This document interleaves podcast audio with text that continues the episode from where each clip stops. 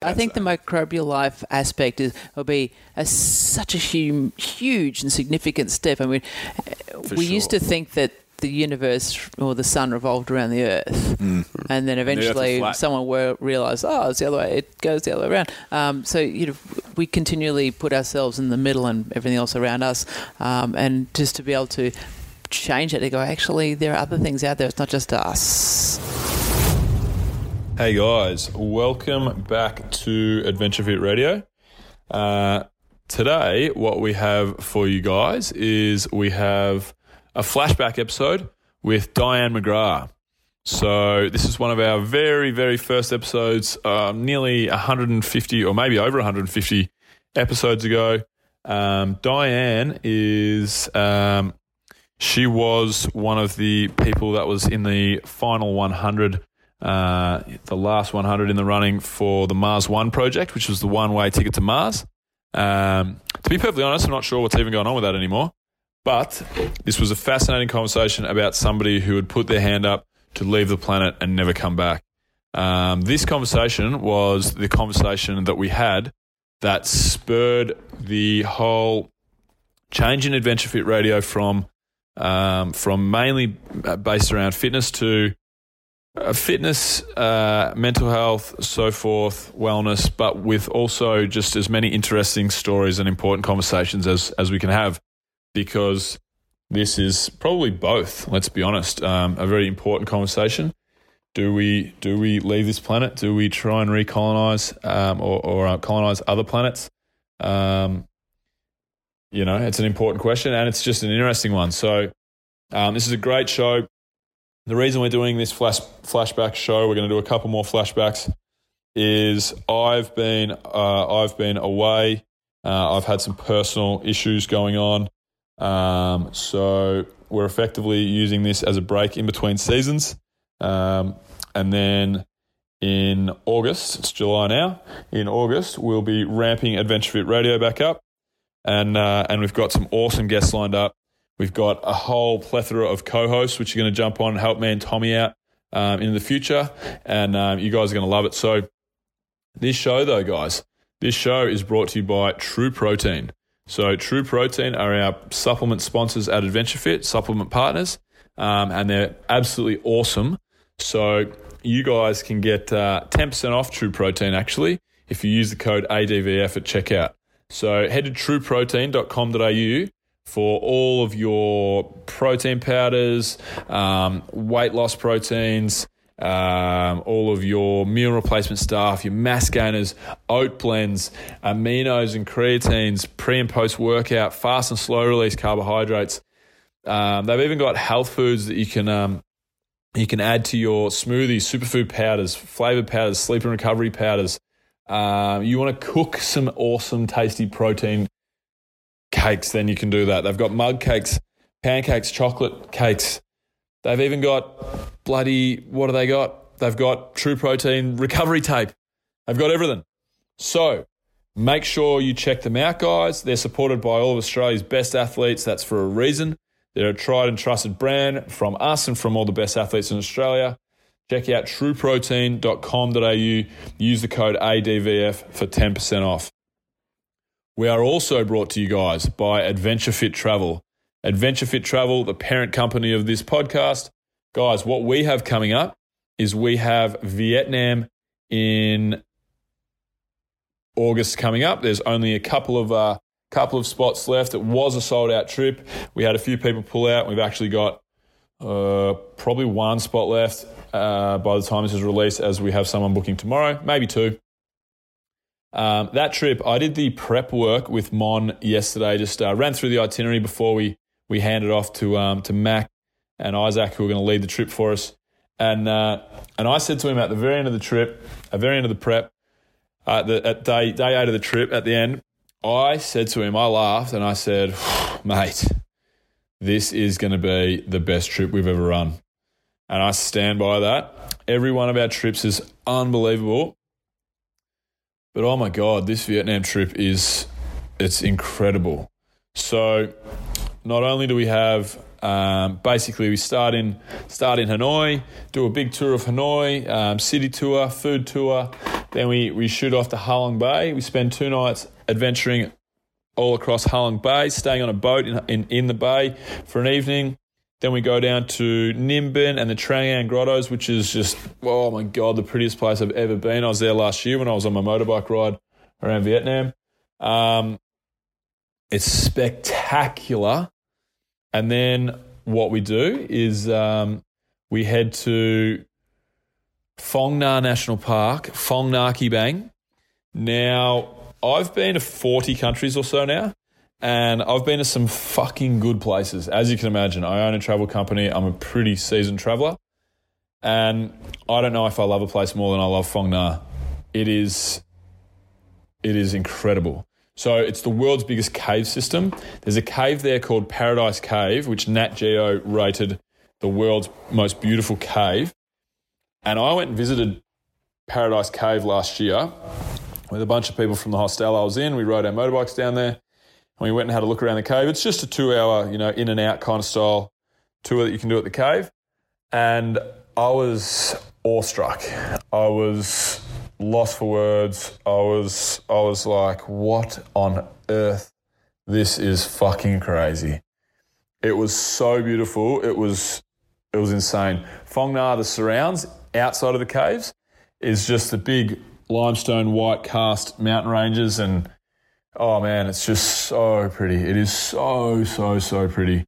Um, so not only do we do a bunch of cool stuff around Phong Nha the first day we get in, then we go on a real expedition um, to the Hang An Cave, and we do an overnight, so two-day expedition into the cave, um, sleep in there, um, hiking, rock climbing, abseiling, all in the cave. Uh, it's a whole nother world. It's it's a subterranean. Uh, uh, it's a it's a whole it's a whole nother world. Um, and then we get back. And on the last night, we'll probably party it up at uh, Easy Tiger, which is top three hostels of all time for me. We're not staying in a hostel, but it's the best place to party in Phong Nha. It is legit top three all time I've ever seen. Um, this trip is just fucking outrageous. You guys are going to love it if, you, uh, if you're lucky enough to book on. So there is uh, head to w w w dot adventure fit travel dot com, use the code word radio for ten percent off. And, uh, yeah, check out our Vietnam trip. We have lots of other cool stuff coming up, but um, I'd recommend Viet- Vietnam. Anyway, here's the show. Now, before we do this, let's go over the ground rules. Rule number one, no touching of the hair or face. And that's it! Yo! Discovery Roger, go for deploy. Where did we come from? Are we alone in the universe? What is the future of the human race? Come with me if you want to live. I did giggity that girl. Giggity giggity. Giggity giggity. A high-powered mutant of some kind never even considered for mass production.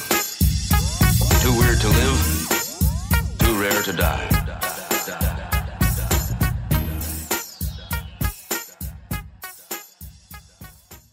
Hey guys, welcome to Adventure Fit Radio. Sitting here with Dianne McGrath.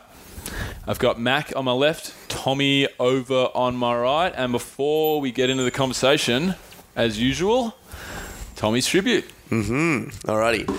House of the Rising Mars.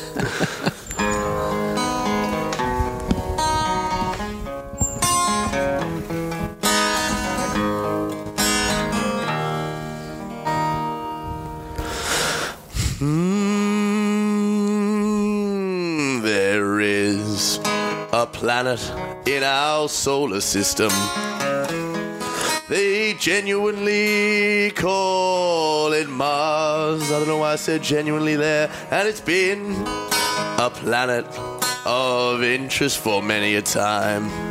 A word that rhymes with time is mime. The name McGrath rhymes with Myanmar. It's another place I haven't been before. But I think that Mars is probably just a little bit cooler because it's just very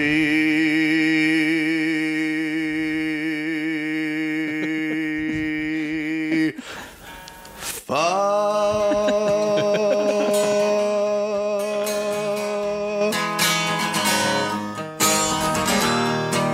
away. Oh, that's, that's beautiful. Yeah. Really, um, really touched the inner soul when I when I wrote that one. Yeah.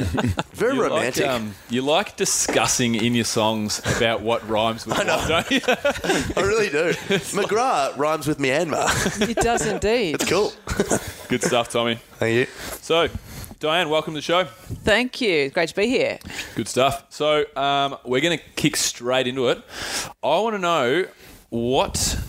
What uh, what aspects of your life um, did you have any role models growing up that turned you into a person who was willing to adventure so far as to go to Mars? Do you have any role models that? Gosh, um, role models. Gee, I guess your family is always your first point of call there, isn't sure. it? I mean, for me, I think my dad was a huge influence, not necessarily on the Mars side, although in saying that, he is a prolific reader of science fiction oh, and massive library of everything from Asimov.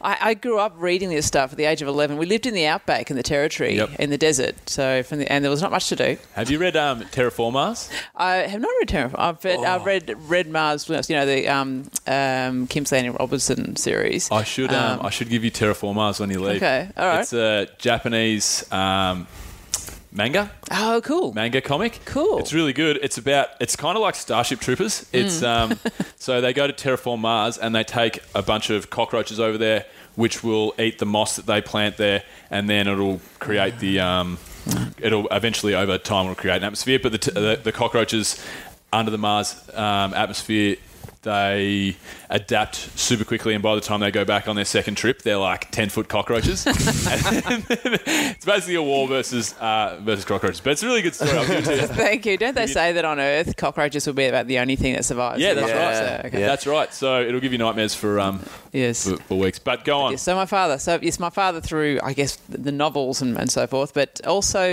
uh, when I was a really little girl at the age of six, I'm a I'm a twin. I got a twin brother, and uh, and anything Dave wanted to do, I was going to do. Not that I'm competitive or anything, however.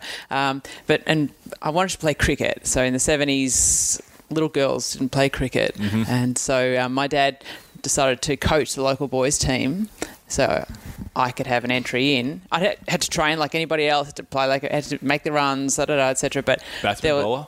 Uh, I was a keeper at that age. Oh, really? Yeah, I was yeah. a keeper. Yeah. But I ended up becoming um, a bowler um, and, you know, useful with the bat. Made a ton here and there. So oh, just a lazy um, ton. Yeah. Becoming a bowler, not getting a bowler, hopefully. Becoming a bowler. Yes, I have won so a few, uh, won a couple of awards there in the past. Um, so, yeah, so my dad, I guess he took away that barrier when I was a kid of thinking that things weren't available to me as a mm. woman in particular. Mm. Um, it, if you think about space travel, there has not been a single woman that's left low Earth orbit. Mm. Really? Only, only, wow. only men have gone to the moon. Not a single that's woman insane. Has. That's yeah. What's so, their reasoning behind that? Oh, well, in those days, NASA was very much about having um, a male astronaut crew. Uh, they didn't think that women would be able to, to deal with it very well from the physical side, from the psychological side. Don't women deal with... like psychological issues much better than men?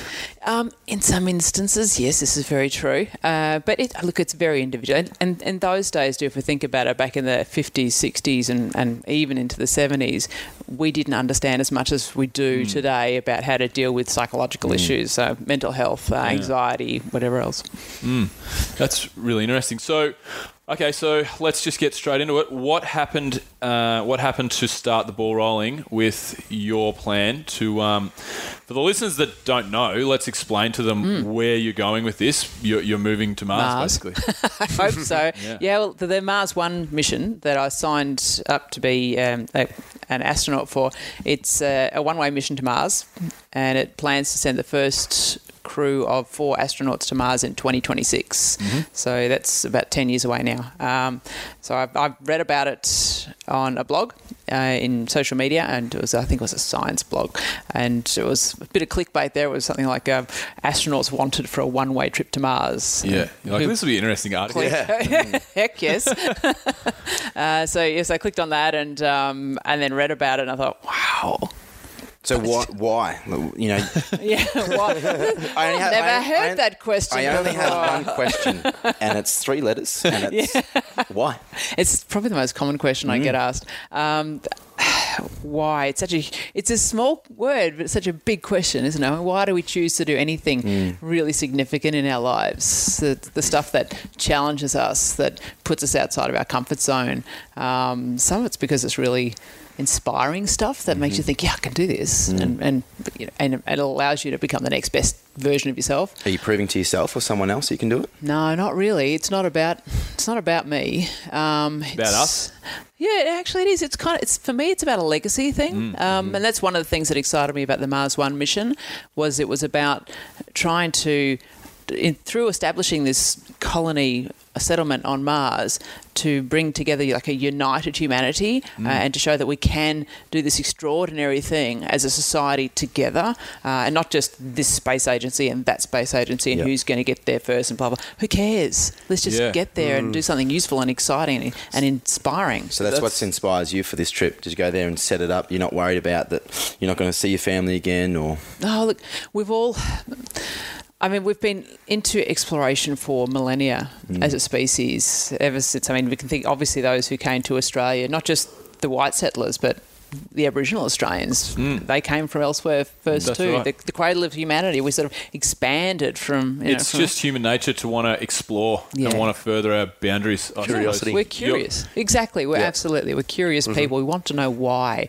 Are we alone in the universe? Mm. How did I get here? Did life on Earth start on Mars? So many questions. Mm. They're uh, the biggest three questions I think in my in my world. Yeah. Uh, uh, what are we doing here? Are there people? Are there other people out there? Yeah.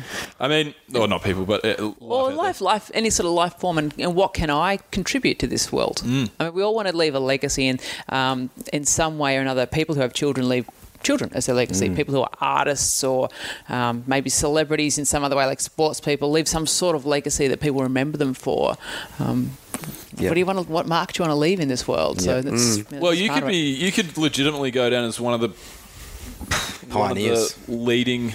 Um, you could go down explorers. As one of the, pardon? One of the leading explorers of all time. Absolutely. It's like Christopher Columbus, yeah. Dianne McGrath. Yeah. Because l- legitimately though, because yeah. of course, you know, it's this is the this is the single biggest thing, if the biggest undertaking to ever be undertaken, in my opinion. Mm. If we if we can make it to Mars, establish humans successfully as a mm. two species, mm. uh, two colony species, two planet species, mm. interplanetary, yeah, interplanetary species. Is that is that does that factor in with you the the, the interplanetary species thing? Because I, I listen to a lot of podcasts, a lot of mm. um, wacky kind of kind of podcasts, and obviously Earth's been hit by meteors time after time after time for millennia. Is that part of the, the theory? Is that part of Baz, La, it's Baz, Baz Lansdorp's yeah. theory to, to try and prolong or at least guarantee that we're going to survive? It's not part of the Mars One, um, I guess, driving, compelling motions about why they're going ahead. It's, I mean, it's the sort of stuff that we know Elon Musk from SpaceX, yep. He's, he believes we have to get there. one hundred percent. Our time on this planet is limited. Uh, Stephen, Hawking, thi- Stephen Hawking. Hawking, I think, said, I've got a little quote written here.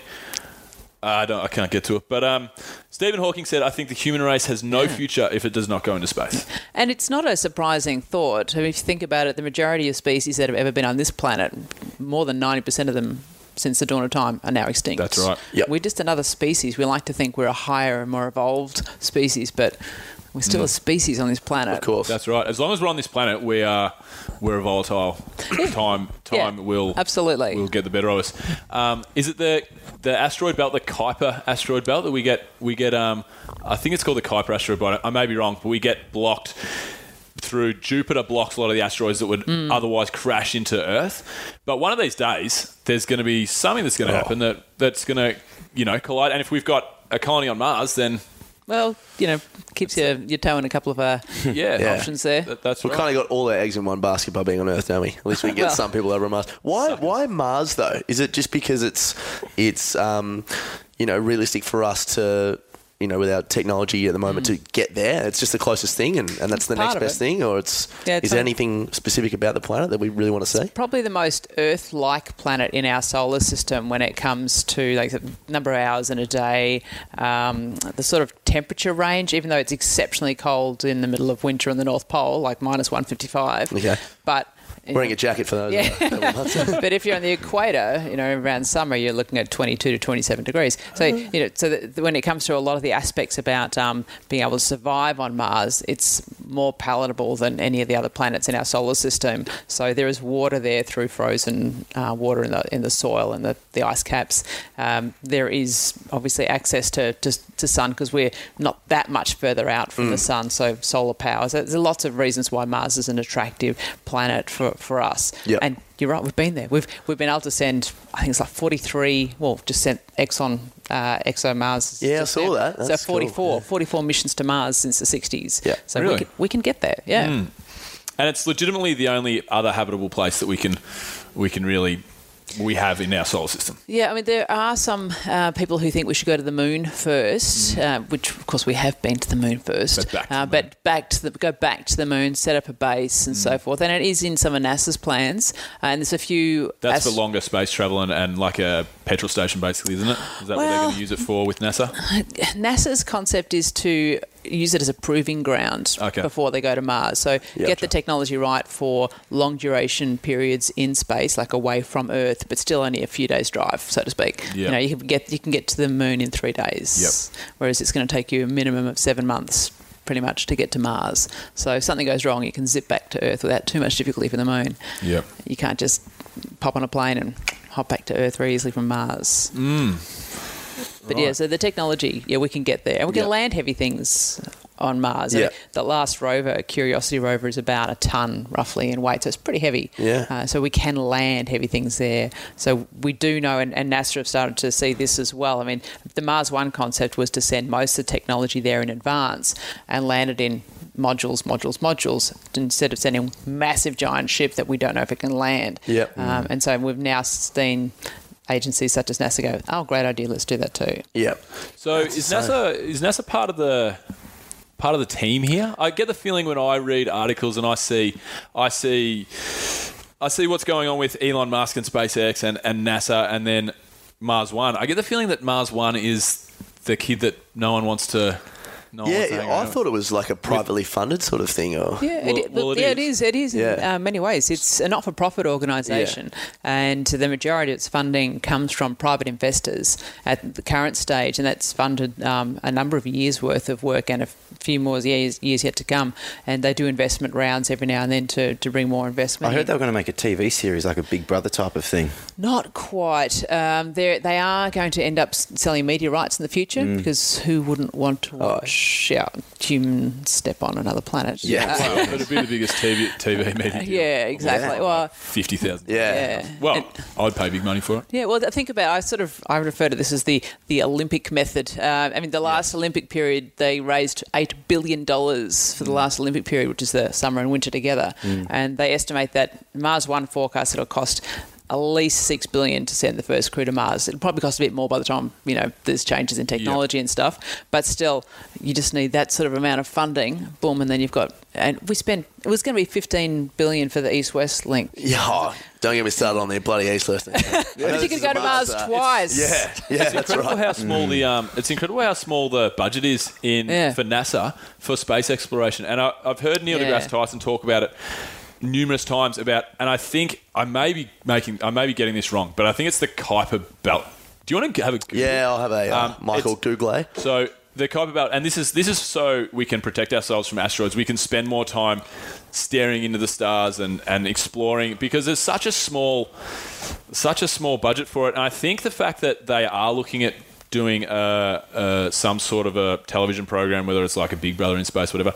I think it's great because it's going to bring more public awareness yeah. to the issue. Yeah. It's going to. It's the same as The Martian. I saw as soon as The Martian came out, every NASA post that came out on their social media was like, It was like a, uh, a split screen. Hey, check out the Mars um, rover on The Martian that Matt Damon used. Here's our technology, what yeah. we're working on. So they piggybacked mm. all The Martian success. Yeah, guerrilla marketing. Yeah, exactly, which was huge. I, I went, yeah, exactly. I don't know what guerrilla marketing is. I have no idea. I just pretended I went with it. But um, so doing perfectly guerrilla marketing tactics, but it's...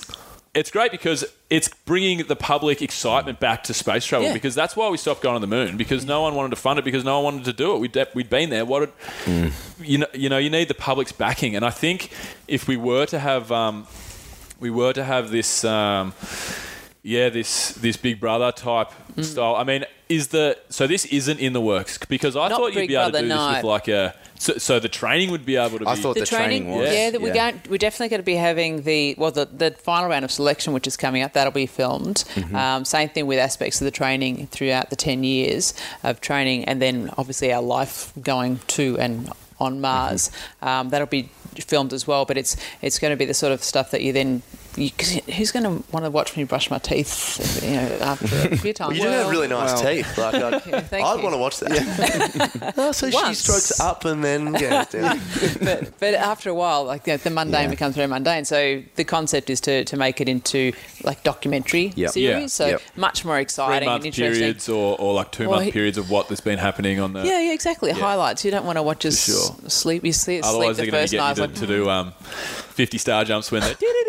Yeah, like all, really? all, the, all the Big Brother um, bullshit that they used to do. But yeah, okay. So, so it it's is, it well, is it's the Kuiper Belt, by the way. The yep. Kuiper Belt. Kuiper Belt. What's it yep. say? Read it out to us. So um, soon after, so the Kuiper Belt is a region of the solar system that exists beyond the eight major planets, extending from the orbit of Neptune to approximately. Uh, to the sun. It is similar to the asteroid belt in that it contains many small bodies, all remnants from the solar system's formation. So it, Every, sa- it sounds like that everything it's, that it's hits us is from the Kuiper Belt. Yeah, yeah. So we've yeah. got we've got everything that's able to totally ruin humanity. We've tracked.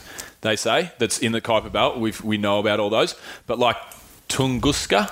In, in Russia. Yeah, in the Tunguska, early... Yes. In, nineteen, in nineteen hundreds. Yep. Um, Tunguska. And the one that flew over, did a flyby last year or whatever it was, mm. entered our solar system. We don't know about those because we haven't spent the money to yep. try and track them and we can't find a lot of it. But that's what I was talking about with Neil deGrasse Tyson trying to like promote. Mm. He's so amazing because... He's um, he talks about how how realistic the, the danger of these asteroids yeah. is, isn't it? Yeah. Because sure. it's serious. I mean, Tunguska would have been a huge... Um, incident if it hadn't have just landed yeah a whole yeah. city yeah it's insane, isn't it? Yeah, but no one seems to uh, yeah anyway well, most people live you know, contained in their own little lives yeah. so yeah. they'll worry about that if it hits them, but we're not we're better than them. so the funding so the funding isn't coming yep. from um, Big Brother style. It's uh, you've actually got how much funding is there for You've, you, uh, private from the private sector for the first trip and for the second yep. trip, because it's every four years you're going to take four more That's astronauts right. over to Mars. That's right? correct. So um, the the forecast funding is um, required for the first crew would be six billion. Yep. That includes all the training leading up to that, and the um, there's a number of technical missions that will go prior. So mm. the first one is a lander mission in twenty twenty, twenty twenty-two sort of period, and yep. that will be uh, to test some of the, the basic technology for life support. So can we extract water from the soil? Yep. Can we convert it, some of that to oxygen? It's all done by robots. Yeah, exactly. Well, the the concept is to take something, say, like the, the Phoenix um, Mars lander that was uh, Lockheed Martin um, uh, design and, and just modify that to send off. So you're taking, so not quite off the shelf, but mm-hmm. I'll take this and can I have these adjustments made right. uh, and then send that off. So it makes it affordable. You're not actually yep. having to do something significantly new. You work with existing stuff, but you still need to test this material that you, you're wanting to, to, to use for, well, surviving on Mars. The, one of the things I want to test is the right sort of solar panels. So the mm-hmm. concept is to send a number of thin film um, solar P V to see which one's going to be the most efficient for okay. the, for the community. Yeah, right. So all your power will be coming from solar energy. Solar, yep, is that that's right? the concept. Yep.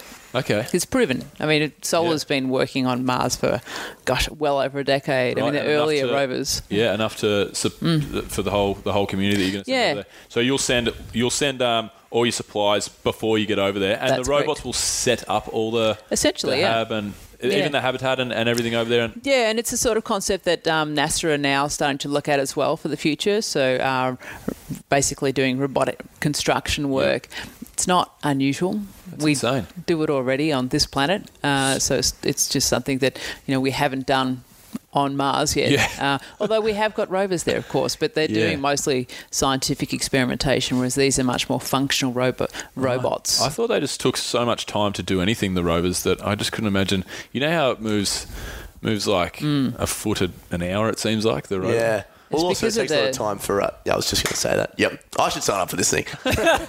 You know more about it than yeah. me. Uh, yeah, it's because of the, the technology, the communication. It's uh, to get a signal from Earth to Mars yeah. takes a, a minimum of three minutes, maximum about twenty-two minutes one way. Yeah. So, you know, you might see in the camera this interesting-looking rock about, you know, three metres away. You go, so send the signal to the, the rover, please go and pick up that rock.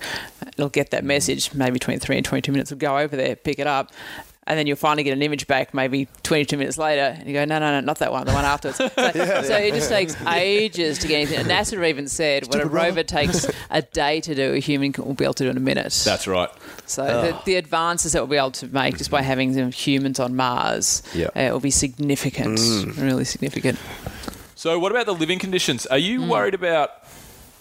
See, for me, the, the fact that you're going to be living in a sustained... Mm-hmm. society that's mm. you're never going to be able to be outside again. Yep. Tell us about the living conditions. For one, how big are the habitats going to be and so yep. forth. And are you worried about that? I mean, obviously that's the, one of the biggest worries psychologically for yeah. for um, the Mars One, the, the people that are leading the, the mission. But are you worried personally about that? Um, not around how large a living space you'll have. I mean, my last apartment when I uh, it's actually it's pretty big. It's like I, I had a tiny little bed set in the middle of the city here in Melbourne, and, and this is just like you know nearly eight, eight times the size. Like sweet, it's palatial. You your, is that your, is that like your own little house? You get your own little section? Um, now, how it's going to work? So the the first cruise um, supplies that will be sent will include two landing modules that will have inflatable sections that will be the living quarters, and they're roughly about as long as say a, a swimming pool. Uh, and about as, yeah, so about bad. twice as mile, Andrew. Yeah. and about twice as wide. So it's actually right. quite sizable, and you have two of those for a crew of four. But then within, um, I think it's like a less than two months of the first crew arriving, all of the supplies for the second crew arrive. So you've got redundancy built in for the crew that come two years after that. Oh yes. So yep. you've got two years to set up there. Equipment, but then that also gives you straight away. If you set up the the sleeping quarters, you've all got a huge mm. um, space to yourselves. Mm. If you want. So um, there's actually a lot of redundancy built in there for obviously living um, arrangements, but also for life support systems. So there'll be two sets of life support systems, mm-hmm. um, food production systems, and so forth. So there's a lot of redundancy. There's a lot of uh, health concerns as well. Obviously, living mm. in Mars, the um, the fact that it's uh, extreme radiation. Yeah. Uh, correct me if I'm wrong. I think you're only allowed out for a couple of hours at a time. Yeah, that's right. About an hour. It depends on a number of things. Depends upon your age uh, and your gender usually. Um, women, um, the... The guidelines about how much radiation you should be exposed to before you start having, obviously, health risks. Mm. Uh, women are uh, more susceptible to um, health concerns through radiation exposure, so we're supposed to be exposed to slightly less. Uh, and if you're older, however, because it's all about the accumulation of yep. radiation exposure, um, if you're older you, and you haven't been exposed to much, you can actually cope with more. So those who do go to Mars, if you're a bit older, mm-hmm. you can go outside for longer because your life expectancy on Mars is already going to be slightly less than the others anyway. Mm. Right. Um, so yep. I could probably go out for two to three hours a day versus one to two yep. because I'll be um, forty-six now, so I'd be in my mid to late fifties at that mm-hmm. stage. So you know, normally shorter life expectancy, so I can cope with more. And you're worried about uh, with the radiation, you know, birth defects in the future, and um, well, the first, I guess, the first aspect about the radiation exposure is that if we do keep it to those sorts of time periods uh, outside um, when we're wearing the spacesuits, is that it's probably not much different. In fact, it's probably more time outside than what many people spend outside on Earth. Here, mm, so right. uh, most people that I know will often go from home to the car, to the office, to the car, sit so. inside all day. Yeah, uh, exactly. Um, those of us who do exercise a lot, different. Mm-hmm. Like, those of us who run or play sport outside, different story. But that's not everyone. Yep. yep. Um, so, so with the with the just touching on you just mentioned exercise. Mm. So inside the hab, mm-hmm. the living structure, so the air pressure is going to be. the same as Earth, but the gravity's not going to be, right? Gravity's not. No, gravity's the gravity. thirty-four percent or thirty-eight percent? Uh, thirty-eight percent. thirty-eight percent. So it's about a third, roughly about a third of what Earth's gravity is. So, um, but we'll so we'll still have to exercise to yeah. help maintain um, bone density, bone muscle density, mass, yeah. and, and, and what so do they say? What What are the projections for for for life on Mars? I mean, what? What are you actually, what's your body going to go through? Even with the exercise, what's your body mm-hmm. going to go through? If, well, they haven't been able to tell us exactly what the, um, I suppose, percentage decrease is likely to be. We know on the space station that if astronauts do not exercise or do anything to mitigate against um, loss of bone density and muscle mass, that, for example, bone density, they'll lose uh, up to twenty percent of their bone density mm. in six months. Chris Hadfield lost fifty percent of the uh, the, the, the um, density around his hips. Yeah, wow. And it's mostly... It's, in it, nine months, I think. Yeah, it, it does go from basically the ground up, so to speak. Yep. So you lo- tend to lose more in the lower parts of the, the body than towards the, the top, because if you think about it, where is most of your striking and your um, your loading occurring when it comes to you know, one G weight bearing? Yeah, yep. so down, yeah, and works its way up. So they don't astronauts don't lose as much bone density in the upper body; they lose mm-hmm. most of it in the lower body. Yeah. Uh, so the sort of work they do at the moment on the space station is um, they use you know a, a bike, a treadmill, uh, and weight bearing exercise. So that as in um, strength work. Uh, how does that work then? It uses a, a, a it's a pressurized system. Pulley system. So like yeah, a, like not pulley. pulley it's uh it uses like a, a vacuum. So, yes, so you can yeah adjust the vacuum, right. yeah exactly. I was literally I was picturing. Couple I was like, hang on a second. Yeah. yeah, look at me lift a ton. Yeah. yeah. Jeez, I'm getting strong here. Yeah. yeah, right. With the I wanted to talk um, about that radiation again. Yeah. That was really interesting. Um, Do you know the, the numbers specifically? I don't think you mm-hmm. said you did before, but I was wondering um, about the comparisons that um, a lot of us in modern day life now mm. are exposed to radiation um, as compared to how it would be on Mars. Because we, we have it all around us now. You can see all the screens around us and yep. they're yeah, saying there's well, increasing concerns towards that. This is very true. I mean, the, the more uh, Wi-Fi and other forms of radiation around us, the obviously it increases our exposure. Mm. Um, we will be exposed to a lot. lot more radiation going to Mars yep. uh, and on Mars than we would be in a lifetime here on Earth. Okay. This is one um, of the biggest controversies biggest concerns, from, well, from from other outsiders yep. looking in is a lot of people a lot of people think that you're going to die from the radiation, right? Mm. Not trying to be rude, no, but I'm no, just saying fine. That's what a lot of the... I would like to... There's this bit before you die and it's called living. Yes. Um, so we'll when I get to Mars, my plan is to do a bit of that living stuff yeah, first. Yeah, on Mars. And eventually... Yeah, of course I'll pass away on Mars. Whether yeah, it's, for sure. But whether mean, it's going to be that's... of old age or, you know, some... pre-existing family condition, or who knows? Um, if it is from a, a health concern that's brought about by radiation, then then that is my you know my cross to bear or whatever. But, um, but I'm not studies, concerned about that. The studies have shown that it, the, the studies from Mars One think it's not it's not as much. The modelling that's been done um, that ex- indicates that we only should be exposed to about an hour or two hours a day is yeah. the sort of thing that allows us to to stay within what are considered the safe limits cool. gotcha. that have been set by NASA. Yes. Gotcha. So that's, I'm comfortable with that. Yeah. Uh, and to know that those of us who are a bit older can can take a little bit more, fantastic. But yeah, I'm happy to, one or two hours a day, that's yeah. fine. Especially, no, I can still run a marathon in that sort of time frame on Mars because, you know, the, with the gravity being thirty, oh, going, yeah. I can knock off a marathon in about an hour and a half.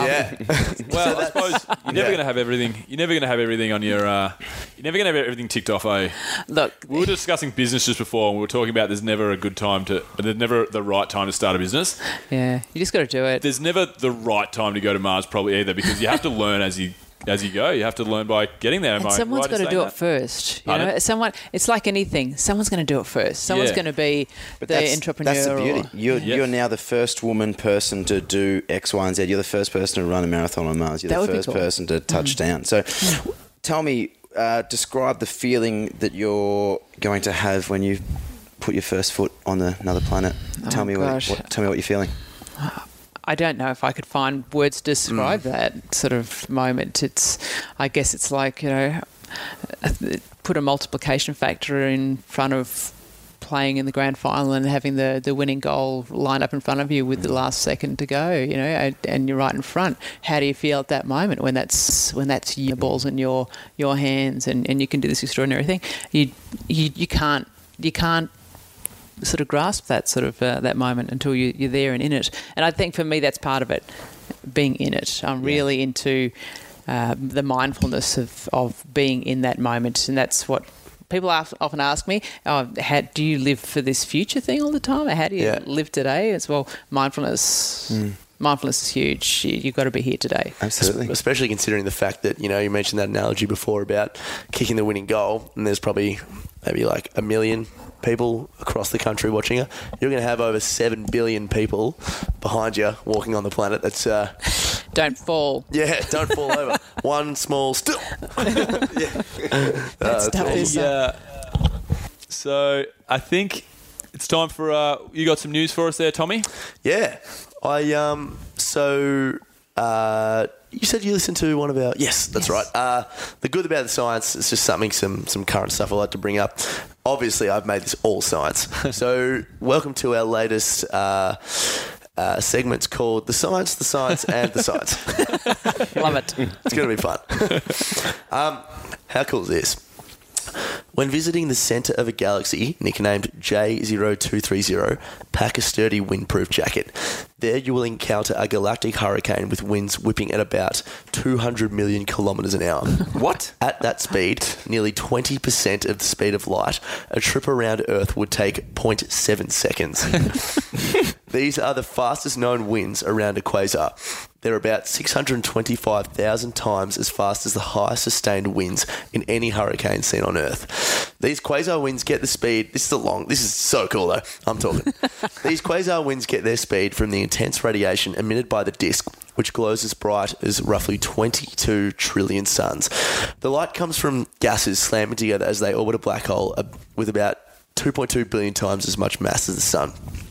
Where are we? Here we go. Light from the quasar, which sits in the constellation Cetus, takes about eleven billion years to reach Earth. Its winds best those of the previous record held by a quasar, which is about fourteen million kilometres per hour.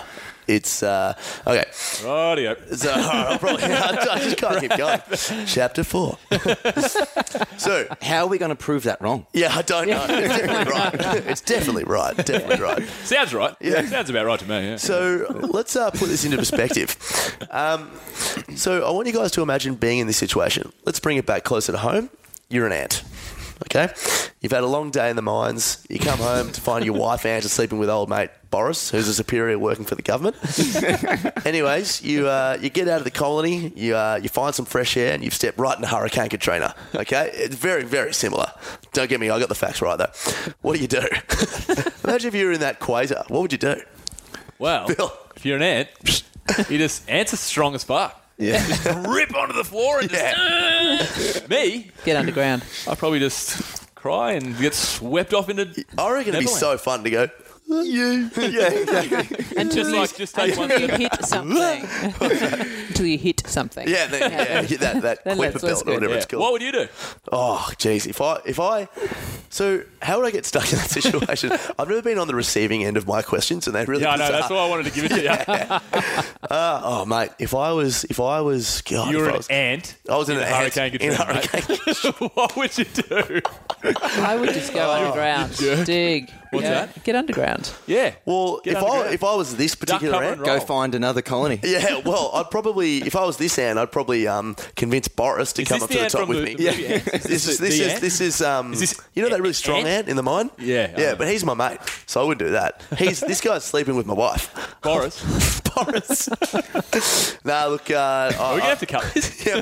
yeah. Just I, I don't know what I'll do. All right. What's next? Okay. In a. So, in a pair of twin sisters, this is this is genuine. In a pair of twin sisters, a rare disease had damaged the brain structures believed necessary to feel fear, but an injection of a drug could nevertheless make them anxious. Okay, so basically, these these twins, uh, both these twins, at a young age, um, they they ruined their the amygdala, which is the the um. the part of the brain responsible for anxiety and, and that flight or fight response. But they found a drug because. Up until this, previously scientists thought it was just the amygdala that um, was the anxiety uh, responsive part of the brain.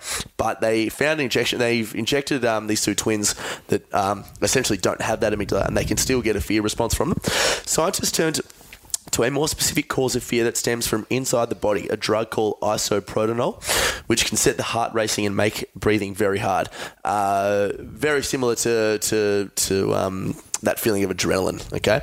Um, now, us three, so myself, Bill and Mac, um, have a really firm belief that dealing with mental health in most situations can be eradicated through uh, behavioural cognitive therapy and spirituality and meditation and stuff. How do you guys see the more scientific or drugs-based approach to dealing with mental health, moreover a spiritual or meditative approach? Uh, I believe meditation and everything is a conscious state. Um, and, and Diane mentioned before, when you're stepping onto onto Mars, you know, you've got to be present and stuff like mm. that. And so we have disconnected ourselves. Life is moving too fast, and meditation mm. certainly grounds you mm. for sure. And it's meditation's better than any drug because we have the power to control who and how we want to be. Yep. And I think that um, if, you know, all that sort of stuff, they were talking about anxiety in this particular, in particular situation, so I'll draw on that again. But like like you said, if it's, um, you know, formed as some sort of part of you by your subconscious, then you should be able to take that out your own way rather than looking for the quick fix and getting a drug. What do you reckon, Bill? Um, I tend to disagree a little bit. I definitely am an advocate for meditation and doing everything naturally and trying to get over these um, anxiety and depression problems that you might have, or this is anxiety, but um, depression falls under the same, yep.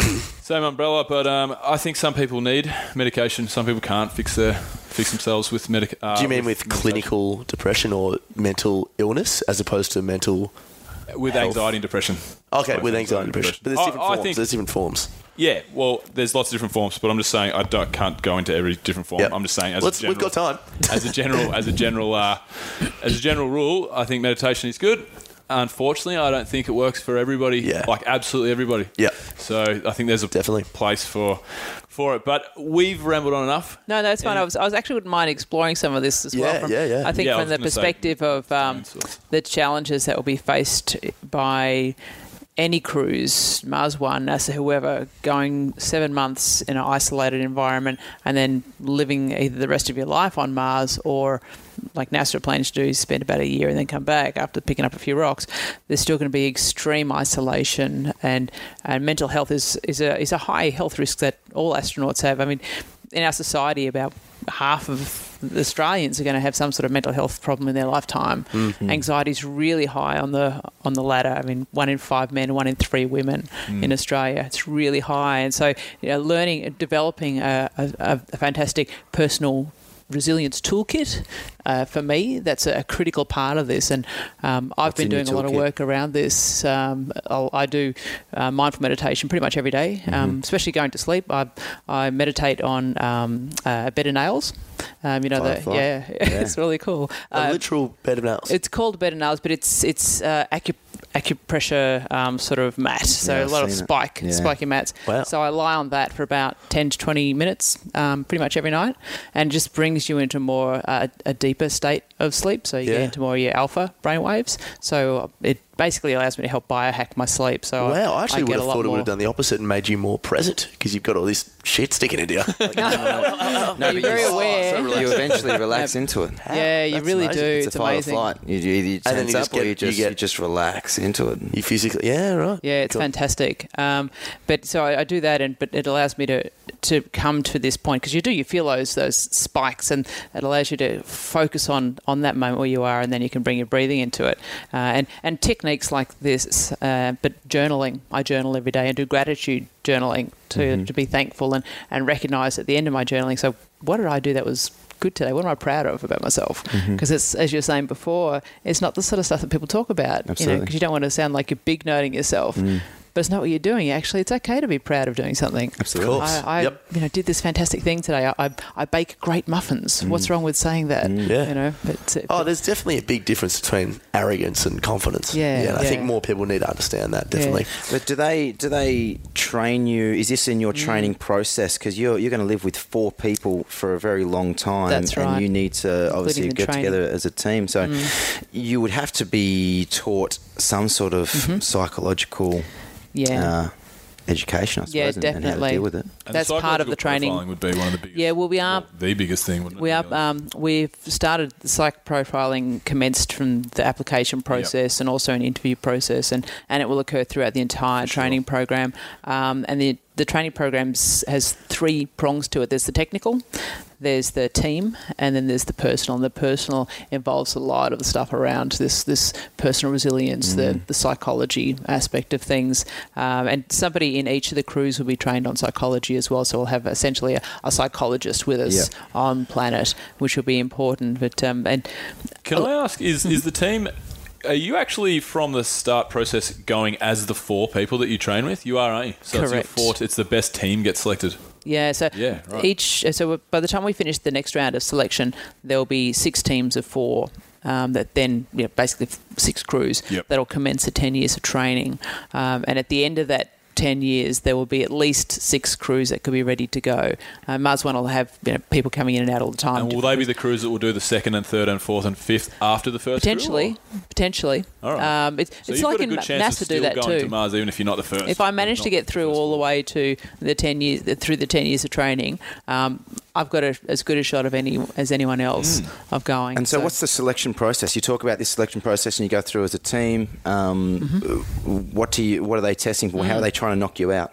Yeah, so it's actually knocking out is the, the probably the right term to, to choose rather than just uh, selecting in, because what they've been doing all the way along is is selecting, not selecting the, who has the right stuff, but who doesn't have the right stuff. Mm. So that leaves those who are, you know, are in a reasonable pool of um, of opportunity. Um, so when we get to the next round of selection, which is it's really all about team, uh, and that's rounds three and four, which is a combined selection process. The first part of it is um, the hundred of us that are left worldwide. We're brought to this one location. We don't know where it is yet. Mm-hmm. We assume it's in the Northern Hemisphere. We've seen some photographs of potential sites being scoped. Okay. Um, it could be Dubai. It could be Iceland. Cool. Either oh, would be cool. Dubai. Yeah. Dubai's really cool. Iceland's cool.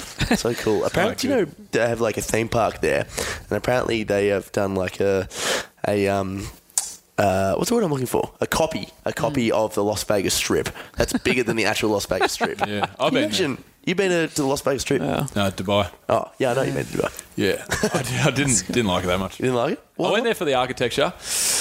Ah, I mean, I didn't not like it, but it's just. I went to a hostel there to meet people. I went to the beaches to meet people. I ended up hanging out in the shopping centres, man. Right. And it was it was fifty degrees. I went for a swim. The yeah. water was a hundred degrees. Um, but it was just really are they, hard are to they meet people. Accurate and, numbers? Oh yeah, I they were genuinely a hundred yeah. degrees. Come on, but, bit of um, on that.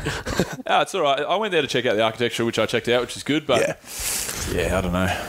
Hey, Don, I've got mm. one. Yeah, let's. We, uh, we've got like a science question that we always do at the end. And this is a question that as soon as I got in contact with you, I really, really, really couldn't wait to ask. Yep. So, and we drew on a little bit about it before in terms of that um, human curiosity and always wanting to yep. seek further and, you know, this and that. Do you, do you, do you get worried that if you do go to Mars, that's that's the kind of the end for you? Like, you, you may not get that next opportunity to see another planet or, or go on further or... I sort of see it as the... It, um the next pathway. Like, it's like most things in life, it's, you know, they're milestones towards the next journey. Mm. So I never sort of see one thing ending as a door closing. Yeah. I always see it as um, a lot of other doors that I can walk through, and I'll see going to Mars is exactly the same sort of thing. Once once we're there, it's not over. In fact, it only begins. Yes. You know, we've got an entire new life. We have to set up an entire new society, which isn't just the physical inst- construction, which of course is necessary, mm. but there's all of the research, there's, there's the discovery, um, there's trying to establish what's the right sort of society. And we'll test, and some of the stuff during the training in the ten years will help determine this.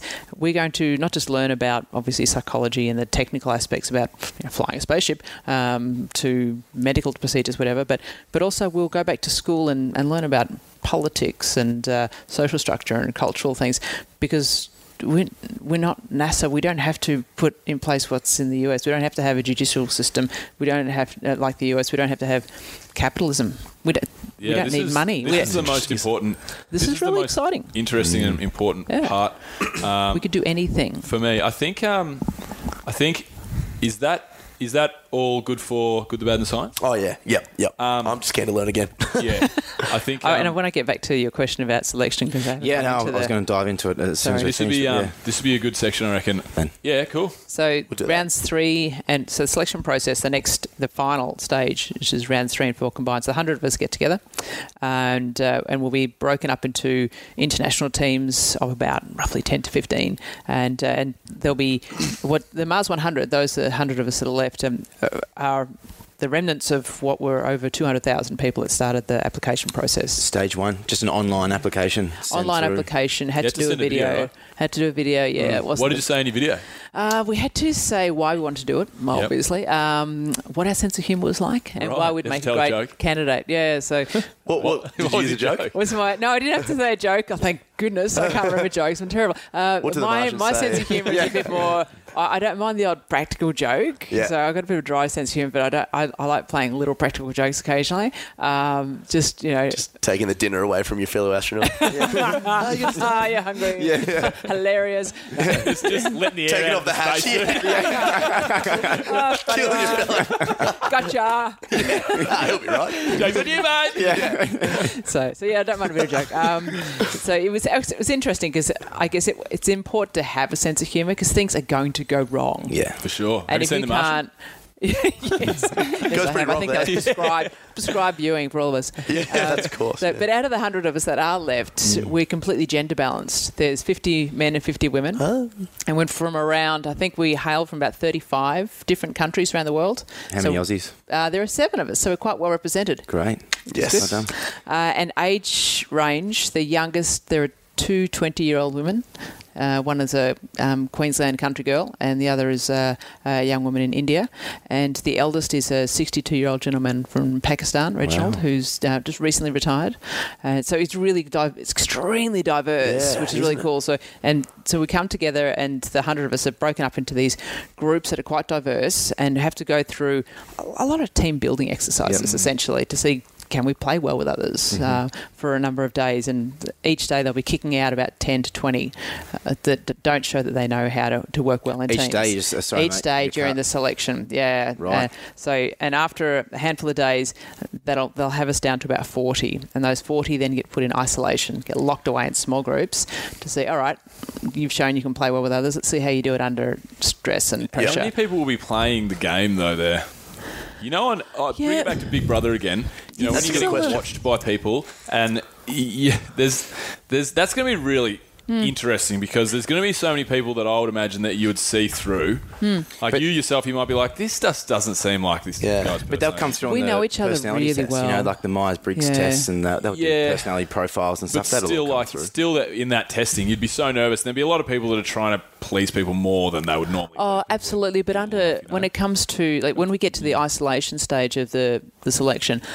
That's when people will go to form. So their their true nature and behaviour will come out when you're under a lot more stress and pressure. Yeah. Uh, when we're, we, for example, they may decide to um, to make us very tired. When people are overtired, mm. that's when you see people get cranky or mm. or quiet or whatever it is. You know, they have their natural responses when they're really overtired. Yep. Um, so those sorts of things to try and bring out the, the true nature of who we are under difficult situations, right. and to see how well how well we solve a major problem.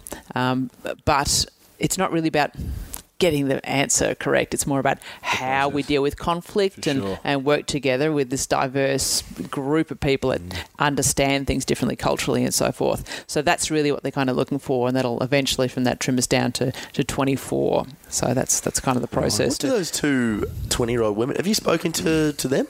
Uh, we keep in touch with each other on well, we a number of different ways. The whole hundred of us, we email or Facebook message or Skype or whatever, just about every day. Like yeah, first yeah. thing I just wake up and excited, and you want to get around each oh, other and like-minded yeah. people. You always yeah. want to talk to like-minded people. Yeah, exactly. What, what are their motives for going up there? I mean, they've just started. I mean, I'm only twenty-three myself. Yeah, yeah. A lot older and wiser than them. But like, what, what, what are their motives for, for? Well, I mean, for some people, it's a case of this is the sort of stuff they dreamed of when ever since they were a little little kid. Um, no matter how old you are now, yeah. you know. And so this is, a, and, and it came up as an opportunity when they were still quite youngish. Really, nineteen they would have been, or eighteen, nineteen when it first got to apply. Except that was two years ago now. And uh, and so for those of us who are a bit older, yeah, we had those sorts of dreams as kids, but you tend to put on the shelf a little bit. It's like, mm. oh, well, no astronaut program here in Australia. It's probably the biggest number one, the number one thing that I could wish to do in my life would be step foot on Mars. How cool would one hundred percent. It be? I didn't know about the application process. I probably wouldn't have applied. Yeah. You know, I'm probably not willing to leave Earth unless I was coming back. That's yeah. just me personally, you know. But I... I can't think of a bigger childhood dream. Not that I dreamt about. I want to go Mars. to the moon. I'd much rather see the Earth, how oh, it is. No, no way. Mars I would for me. Definitely. My favourite movie of all me. time is Interstellar. Like I've seen it about twenty times. I reckon. Interstellar changed my life. It, it's changed my. Fucking it, has, has it? How did it change your life? It did. one hundred percent change my life. Really? I, you started I, growing a beard. I watched it. I watched Interstellar. I was sitting right here where yep. I'm sitting now, basically sitting here, and Interstellar finished, and I sat there. The credits were rolling, and my jaw was just open, just staring at the screen. And this guy who was staying with me, Fred, he's a real intellectual um, dude from Sydney. He walks in the door and he said, "Oh, Bill, uh, hey, hey, what are you, uh, what are you, what are you doing there?" I said, "Oh," I was like, "Fred, I just watched Interstellar, man. It was epic." And Fred goes, "Oh, it's amazing how grounded in reality it is as well." at the, I looked and went, "Fucking what?" Yeah. Anyway, Fred told me about um the theory of uh, like a lot of the theories of what's the th- about the um going so fast through time and space mm. that your clock oh, slows down. Yeah, yeah. Is that the theory of what's that? General relativity. No, that's, is that the theory of relativity? No, no, no. Um, whatever that is, yeah, whatever that theory is. Oh. So I started. It literally lit a fire, you know, a fire in me to start to get back into learning, mm. learning and studying. So yep. all I do now is listen to podcasts about.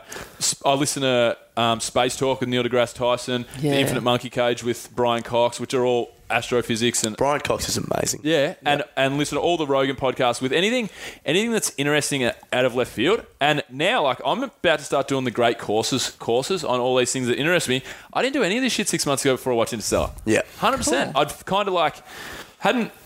forgotten about learning, but I wasn't mm. excited to learn about yeah. all these aspects that I'd never put any time and effort into. But something ignited it. Yeah. Ignited something in you. one hundred percent yeah, it yeah. ignited it. Now, now all like Graham Hancock and all the all the books that I bought and the the thinking about going and trying ayahuasca in Peru started from Interstellar. Mm. Like it all started from that one thing. It literally Interstellar changed my whole, excited me about learning again. Oh, of course it is.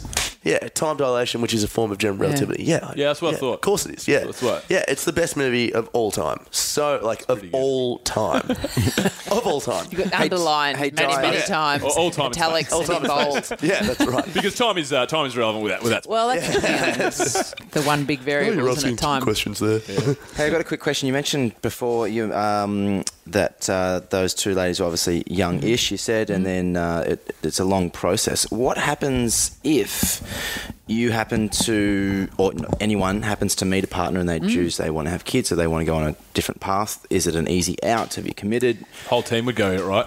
The whole team leaves yep. the training program at that stage.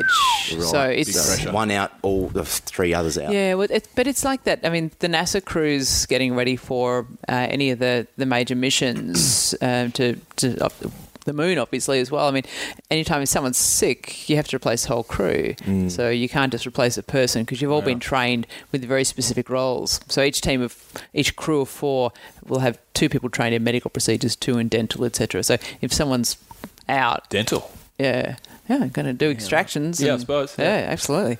Um, so, so yeah, you do leave a massive gap. You can't just stick one person in, and there's like that cultural aspect yeah. too. The best fit. Proven to work together. Yeah, well, yeah, exactly. Together, so, so you're you're now, or for the last two years, have devoted your life to it. You you pretty much you don't. Do you have a wall up now saying, "Oh, I can't get into it"? I'm just assuming. No, no, I don't even want to assume no, for yourself. No, but, ask me but let's just like. say that uh, you are single and no, no, I'm in a relationship. You're in a relationship. Yeah, yeah. Explain and they how that.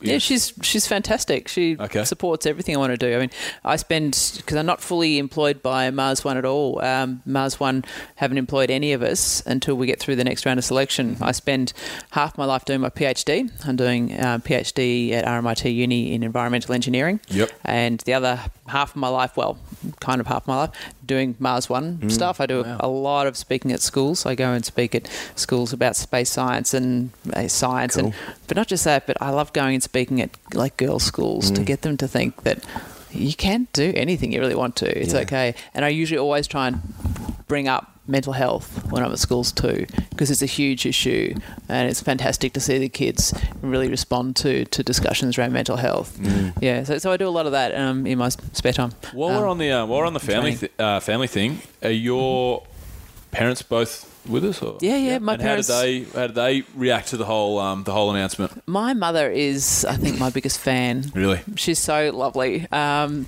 and in fact, uh, I can guarantee she will listen to this podcast. I think. Um, I think. Hey, Mum.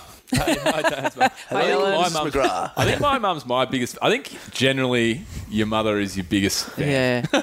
My mum. Even if you're a shithead. Even if you're just a terrible. And my brother, your uh, mum's the one who'll stick. Yeah. By. My my um, brothers have been fantastic. They've, I've got three brothers. So I have my twin brother, um, Dave, up in Queensland, and I've got two brothers here uh, in Melbourne. That's um, Peter and Brian, and uh, just really supportive and. Um, just think it's fantastic what I'm doing. And my nieces and nephews, so all their kids um, think that I'm obviously that very interesting aunt. Yes. Um, which is cool. So I've got a bit of, give them a bit of credit at school sometimes, I think. Uh, but my dad, my dad's great. He's, he's, I think it's a, a thing of that generation, fathers of that era. My father's in his uh, mid to late seventies. Uh, he, very quiet, but really supportive, always been supportive of whatever I wanted to do. So I'm really fortunate. Not everyone's been as lucky as me. Some of the other guys mm. in the Mars one hundred, um, their parents haven't been happy at all, mm. or not quite designed, but not spoken to them. And that mm. mine were like, oh my God, that's amazing. You know, yeah. really yeah. excited. It's a selfish reaction so, though, isn't it? From yeah. the parents or the other people. It's But it's, know, pri- it's pride as well, you know. It's like, yeah. imagine, you know, like you see, uh, do you watch Vikings? No. So Vikings, like the Vikings when they would go and try and, when they would go and try and find France or new land and, England. You know, all the, all the, um, all the men and there were some women that would go on the ship and they were kissing their loved ones goodbye because you never knew if they were going to come back, but they were out exploring and everyone was proud of them. Hmm. And that's what I think your parents have obviously... Yeah. Gone with the more the, the pride is the overriding factor rather than the, the oh, thought absolutely. Of losing the physical contact with you and stuff, which is what obviously the other parents that are not taking it so well. And it's only a physical it's only a physical contact too. I mean, if mm. if I do get to be in the final cruise that get to go to Mars, then um, I'll have internet. Yeah. I'll be able to video message with Mum. I'll keep my Facebook page up to date. Yeah. There'll be Mum will keep you know, stalking me online. Just, yeah. That's hilarious. Got to get those likes. What up. Are you guys doing today? I'm just walking on Mars. Do you know yeah. the, um, the Mars Check rover's got like five million Twitter followers? Oh yeah, really? When they found water on Mars, they found it. It was announced through a tweet from the Mars rover. Very that's cool. Insane, right? That's interesting. Yes, I have a Twitter account too. Very important. Snapchat, yep. You name it. Oh yeah, that's all up there. Instagram. Snapchat would be so cool. How do you want Snapchat? Yeah. Oh god, oh god, that'd be awesome.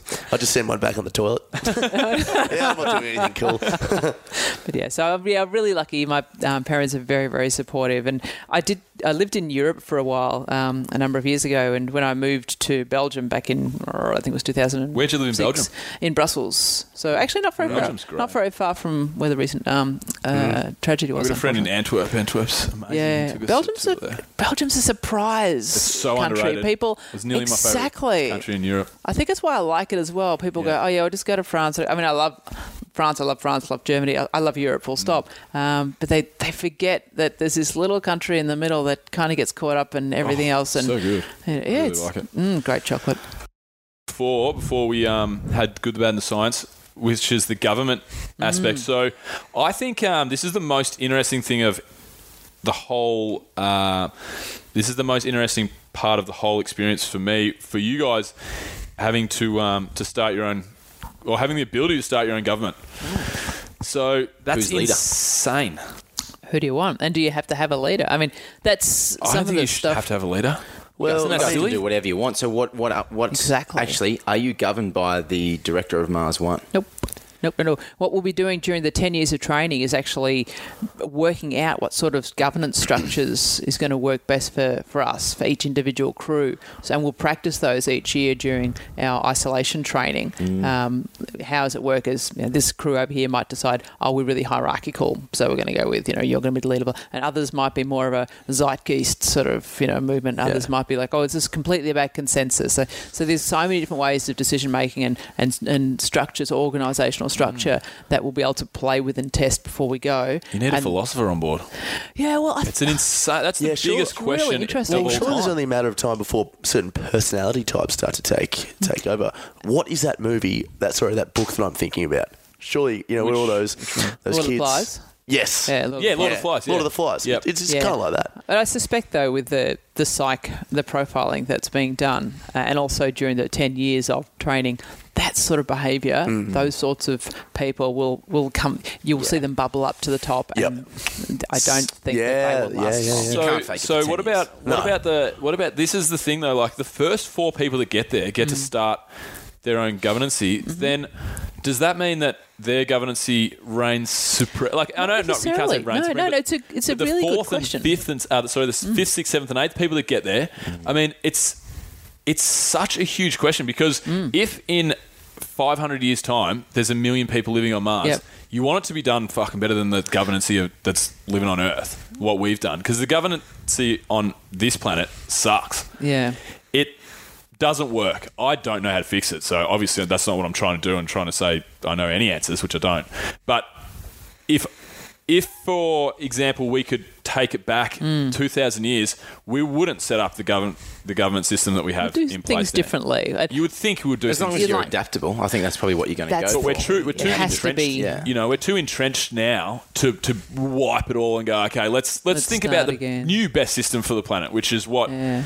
we would probably do if we were given the chance on yeah. Mars. So that's why I think it's that for me is just.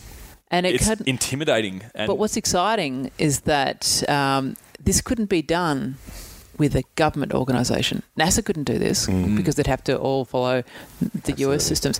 Same thing with Roscosmos. You know, they have to be the Russian systems and so forth. So Mars One, a not-for-profit international, doesn't have to run by the same structures as any particular nation, which make, gives us the freedom to be able to determine what will work suitably for that community that's going to be growing on Mars. And, and your point about the evolution of a society as it gets larger, one of the things that I've heard um, Doctor Norbert Kraft, who's the head of the selection committee, um, chief medical officer, talk about is that um, over time as well, they'll during the ten years of training, they'll look to try and integrate some of those crews together to see does your structure and your structure work? How's this work? No, that's not going to work. As this team gets larger, having this type of structure, we have to change things. So it allows us to test some of this stuff and to see how adaptable they are as, as communities. Is the process grow. too early to form an opinion? Like, what's your opinion yeah. on how it will? Uh, look, and this would just be completely personal at the moment. Mm. It's too early to say, to say, and it's going to completely depend upon the sort of team I'm in to start with. So the crew, how do people feel about um, decision making and things like that? So um, for me, I kind of expect the first crews to be pretty much, I mean, looking after each other. Yeah. So survival mm. is the key. Mm. I, think and be, I think it'll be easier at the start. It's going to be very. It'll be, it'll it's going to be easier, and, and I suspect that there'll be p- points of time when someone obviously has an area of expertise that. Uh, People will naturally defer yeah, to someone yeah. with expertise. Like, look, I'm not the expert in I T, so I need you to give me the, the rundown. Yes. What's the best yeah. choice on this? Great. And but I suspect that all of these crews will should be able to be open for discussion and debate and understand why. Why is that a better choice than something else? Uh, mm. That's the key, I think, is yeah, to have that openness. I think it's the I think the the first you know five or six or seven however many crews. Mm. come over in the first twenty years. I think that's yeah, that's fine. I think that's fine. It's just the mm. it's the long term thing that you have to have some sort of a discussion and idea yeah. about, which yep. is so mind boggling for me. It's it's exciting. Mm. Like you could have such a better system and a, a more fair and just system and yep. and you know, yeah. because that's just what we don't have. I was reading a book, um, Why Nations Fail. Mm. Which is about um, mm. why nations fail, why we have poverty in Africa, why yep. we have, you know, um We, we're a lot better in Money the Western power. in the in the Western world, and it's yeah. um it's really interesting. And uh, I just think if it's a, it could end up being, you know, that it's just it's a much, I don't know, a better scenario to live on Mars under a new system in five hundred years' time than the current systems that are entrenched on, on this planet. It's also that be. different systems work with different populations. Mm, Absolutely. You know. I mean, you've got a society on Mars that'll be a society that's the premise of it's being able to continue is that they everybody needs to help each other to survive. So yep. there's an, as, a, an essence of this fabric of the society that's always going to be around having to help each other, because I'm not going to be able to thrive unless you thrive. Exactly. And you won't thrive unless we thrive. Exactly. So it, yep. I think that will be... And that's different nowadays, isn't it? I it mean, is. There are lots of people that I don't have to rely on to survive and in yeah. other parts of the world and stuff. And, and yeah. what is the plan for the growth of the mm. the the colony? Over time, as in like um, population. Yeah, yeah like Just, with Mars One yeah. in the in the, the plans they have now. Yep. What's the Mars One has said that um, they don't want any of the early crews having kids at all. They'll continue to send up crews every two years, as I mentioned, of, of four. So yep. it will continue to grow incrementally um, for for decades. Okay. Uh, eventually, you know, humans will be humans, and but the challenge is that it's unknown about whether it will be safe yes. for a human to have a child, and that's so the concept is um, you could imagine that animal husbandry will be tested first. Can can a, an animal have um, successfully conceive, uh, gotcha. and and can it give birth? I have no and idea can what animal a, husbandry yeah. is. So uh, I was thinking, sorry, um, um, animals yeah. having children, looking after and breeding animals. Yeah, gotcha. um, so they've already done um, a number of uh, rat tests and so forth uh, in space, like NASA have. Uh, rats can uh, have, there's no problems with aspects of um, of breeding in the way that they um, actually can yeah, have. No, yeah, that's not a problem. I don't um, think- well, although in saying that, I mean, there are, there are aspects of microgravity. Um, fluids are affected by mm. uh, gravity, of course. And so, right. and same what thing. What does microgravity rate, technically mean? Um, so zero gravity or thirty-eight percent of Earth's gravity. So ah, just lesser um, gravity. Lesser gravity, yes. yeah. Gotcha. And radiation as well. So fertility is affected by mm. um, yeah, that was radiation uh, as well. And so, don't and they think there might be long, kind of strange-looking kids born? Uh, if, I don't know weird about fingers long. Talking right now. Green, green kind of. That's what I read eyes. on A B C dot com. Like, the challenges, I think, it will be around uh, radiation. Uh, yeah. When it comes to uh, a child born on Mars, it'll be about protecting protecting the mother um, and also the potential father, because of course yep. you know the the success of conception is two people, uh, and uh, yep. and men actually usually have a, a higher risk of infertility by, uh, when exposed to radiation than women do, of course, because you know the ovum is a lot bigger than the sperm, and so it's much more, a bit more protection. Yeah. Um, it's all inside for a woman, not so outside. Uh, so lots of reasons why you know infertility could be a problem for males as well. Um, women, um, you, know, you want to make sure you're protecting that that fetus for as long as possible and reducing exposure to radiation so that they mm. um, actually can get to that birth stage yeah. uh, healthily. You know they say you shouldn't stand too close to a microwave, or you shouldn't mm. have your computer on your laptop on your lap mm. for uh, for long amounts of time purely because of that reason. Yeah, really. Yeah. So do you think um, do maybe in the future wouldn't it be weird if? So remember how um, I just remember how you know how I just spoke about. Um, I think I read somewhere like I have no real basis with this, but with the, with, scientist? With the make it up as you go along. With the, lack of, Dexter. with the lack of gravity, I remember reading somewhere maybe that with the lack of gravity, it would make the the children would be born with different proportions. Because you're really holding on to this one, aren't you? No, because I just think that if if it gets to the point where we can have kids on Mars, but the kids, the children come out and they're well, it's going to be harder to push them out. Skinnier, Piece of spaghetti. skinnier, skinnier and leaner, mm. like they grow differently. Won't it be weird to if in fifty years' time we decide to populate Mars and start to have children inside of the colony if they just look like Martians? Well, they, they well, will be question. Martians. Being born into zero gravity is going to have an immediate effect. That's what I mean. Well, yeah. So zero if they gravity. grow and look differently, will it be like, hey, let's populate Mars? But even but, though it's still humans, it'll be there'll be Martians because they live on well, Mars. Well, the first person born on Mars will naturally yeah. be a Martian. That's yeah. that's right. But I mean, just the fact that we'll be breeding. We could be breeding a species that doesn't look like humans. But they're not going Isn't to be born weird? into zero like, gravity, I mean, are they? They're going to be born into in thirty-eight percent of its gravity. So there yeah. will be Which gravity. The um, so, yeah. There will be gravity. Uh, so fluids will still move in yeah. gravity. I'm just running a fucking yeah. science fiction movie in my head right now. Um, what do you want to call it? But there, look, uh, there's potential for things to be for so fetal development and also the development of, of an infant um, can still be affected by by radiation and. Um, uh, uh, as well as, as gravity too. Mm. But um, so we don't know. Radiation's concern. The big one. Yeah. We, we, there's a lot of fetal abnormalities that occur through exposure to radiation here on this planet. Mm. So it's you know. But you're also talking a long time away. You know, so it's every every two years, um, four four new people come up, mm. and uh, you know you're going to sideline a mum for years. So mm. you really want to make sure that everyone's established before you remove.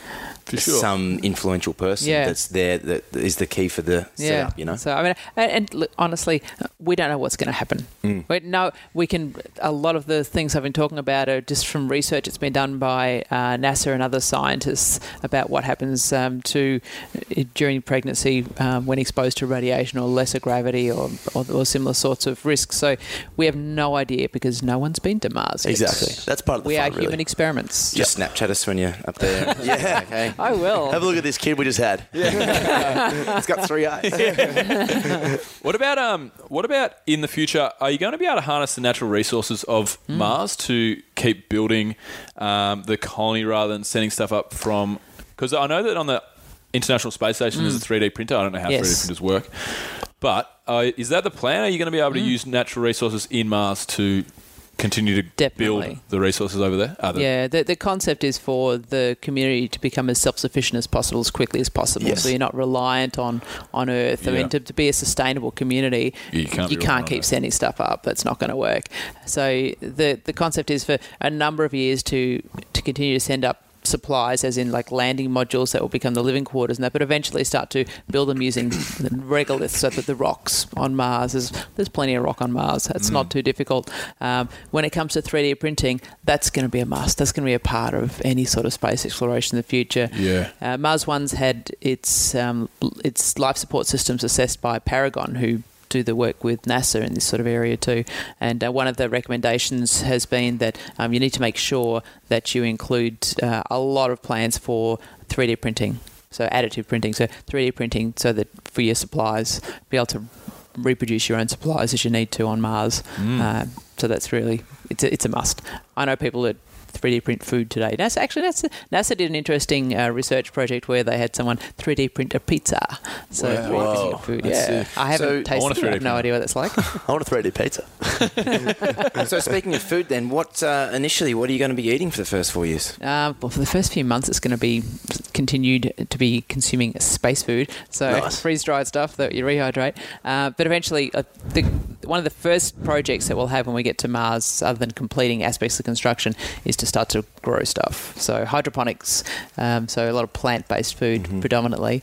And uh, so Mars One's concept is hydroponics supported by um, by insects and algae. So okay. you get a, a really, uh, which are very, very high in... Algae is meant to be great for us. Fantastic. Mm. So really high in omega threes, yeah. uh, also in protein, iron, uh, calcium as well, which sometimes um, isn't as efficiently consumed through plants. Uh, so especially iron, for example. Mm. There's Yeah, there might be a heap of iron in a lot of plant food, but it's non-heme iron. And so it's yeah. you, you need to eat twenty thousand times more of it yeah. than you do heme iron to be able to have it absorbed efficiently. So insects are fantastic. I have crickets pretty regularly. I've been eating crickets and cricket powder for a while yeah. now. Uh, I added, I use it uh, as a supplement in my diet. So right. Yeah, yeah. Instead of spices, I tend to throw some a couple of grams of cricket powder in my stir fry or whatever. Really? Yeah, yeah. What does it taste like? Um, it's they're like well, the exoskeleton of a cricket is exactly the same compound as the exoskeleton of, of a prawn. So okay. if you if you grill a prawn and you chew the outside, you know, it's sort of got a um, a briny, sort of slight Slightly salty mm. kind of flavour. Exo skeleton. Exo well, sounds so, yeah. so Interstellar does so cool. I do have prawn. The shell. And I'm like, fucking exoskeleton. Yeah. Well, I'm, I'm so prawn. Excited. People call me the prawn. Do they? Because you uh, kind of bite the head off and keep the body. Really sucks. Now, you your bodies never get bodies. yeah. yeah. So no, I, I'm really quite. Crickets are really. Quite tasty. A friend of mine refers to them as land prawns. Yeah, right. Land prawns. Or lawns, depending on what you want to call it. I call them lawns. I've never heard of them. um, sweet. So what about exploration? What about... um, it, obviously, setting up the colony and getting everything up and running is priority number one. Mm-hmm. Is priority number two getting out and... Like, are you going to be able to...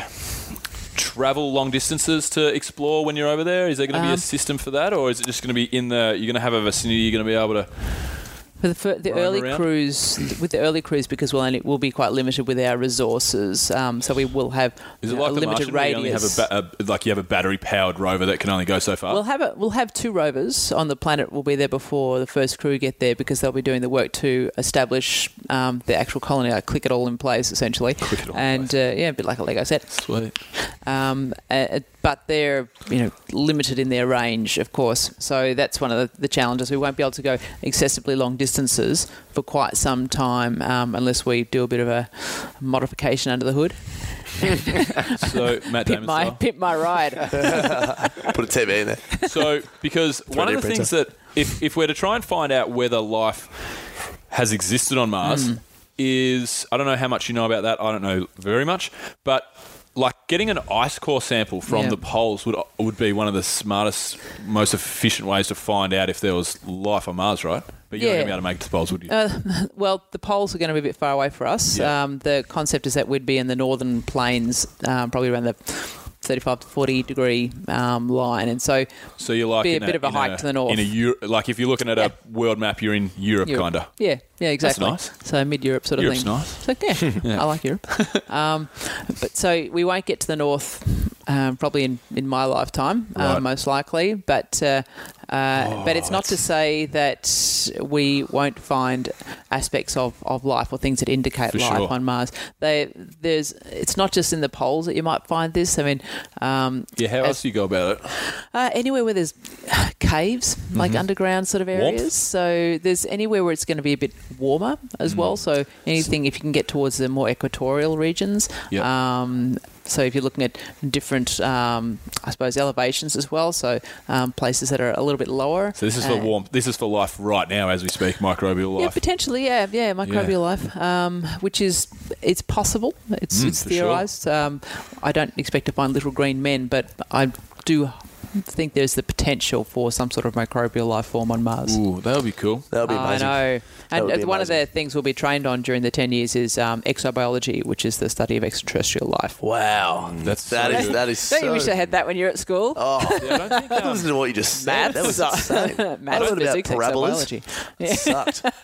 I don't think people would take into account... See, people think of aliens and extraterrestrial life as in... You know, E T Mm. People think of E T, the little little green man. You know, that's what they think of when they think of aliens and yep. is there life out there? But they don't think of microbial life, like mm. fungus that might be growing yeah. on a rocky Mars. But that's yeah. just as important. That is. Isn't Absolutely. It what you would think of? That's what What's, I think of. Yeah. No, I'm talking about this general. I'm talking about like yeah. the general population. Yeah, if, it's just it's they such think a of the dis- Hollywood version of an alien. Yeah, that's right. Anything alien is just not from the Earth. Yeah, yes. that's yeah. right. And I how cool would it be to, to validate that by finding this sort of stuff on Mars? How ignorant would it be to assume that we're the only people out here? You know, if we're if there's on the next planet there's something living, yeah, and there's yeah. what trillions and trillions of galaxies. Mm. There's it's definitely ridiculous. another Tom Ahern out there, just on the on the podcast radio, the Booper version, singing a song. um, yeah, because I think I think that'll be the most important breakthrough for mm. humanity is um, is showing that we're not. It, I think it would break a lot of borders and religious oh, borders. I most think, definitely. I think it becomes us as humans rather than us as Catholics or yep. not religious, but like Catholics or atheists or um, Australians and. Mm. You know, Kiwis. Yep, Myanmarians. I think um, I think it'll be just it'll be so huge. But I think with the microbial life thing, it won't kick in for people. People want to see they want to see E T before. But that's like, the I think that. the microbial life aspect is will be a, such a huge, huge and significant step. I mean, for we sure. used to think that the universe or the sun revolved around the Earth, mm. and then eventually the someone were, realized, oh, it's the other way. It goes the other way around. Um, so you know, we continually put ourselves in the middle and everything else around us, um, and just to be able to change it, to go, actually, there are other things out there. It's not just us. That's so true. Do you know that there was a really good quote that I um, that I heard the other day, and it was this was talking about the. Um, There's the the theory. Um, I forget what it's called, but the where are they theory? Mm. Why haven't they called us? It's it's the Tom Ahern theory. I forget what it's called, but um, it's basically talking about the fact that if there is life out there, how come we don't know about it? How come we haven't been contacted? How come we can't this and that? And that's such a crock of shit because it's pretty fucking hard to, you know, to s- space travel. Mm. But the biggest thing was everybody thinks about the fact that we haven't found any life in the five hundred planets that we have been able to assess, because they can assess through the, the gases mm. and the makeup of the planet yep. if there's probably been life on that yeah. planet. Yep. And they've been able to do that with five hundred planets now. So they say, we haven't found life on five hundred planets. Well, we have. We found we're one out of five hundred.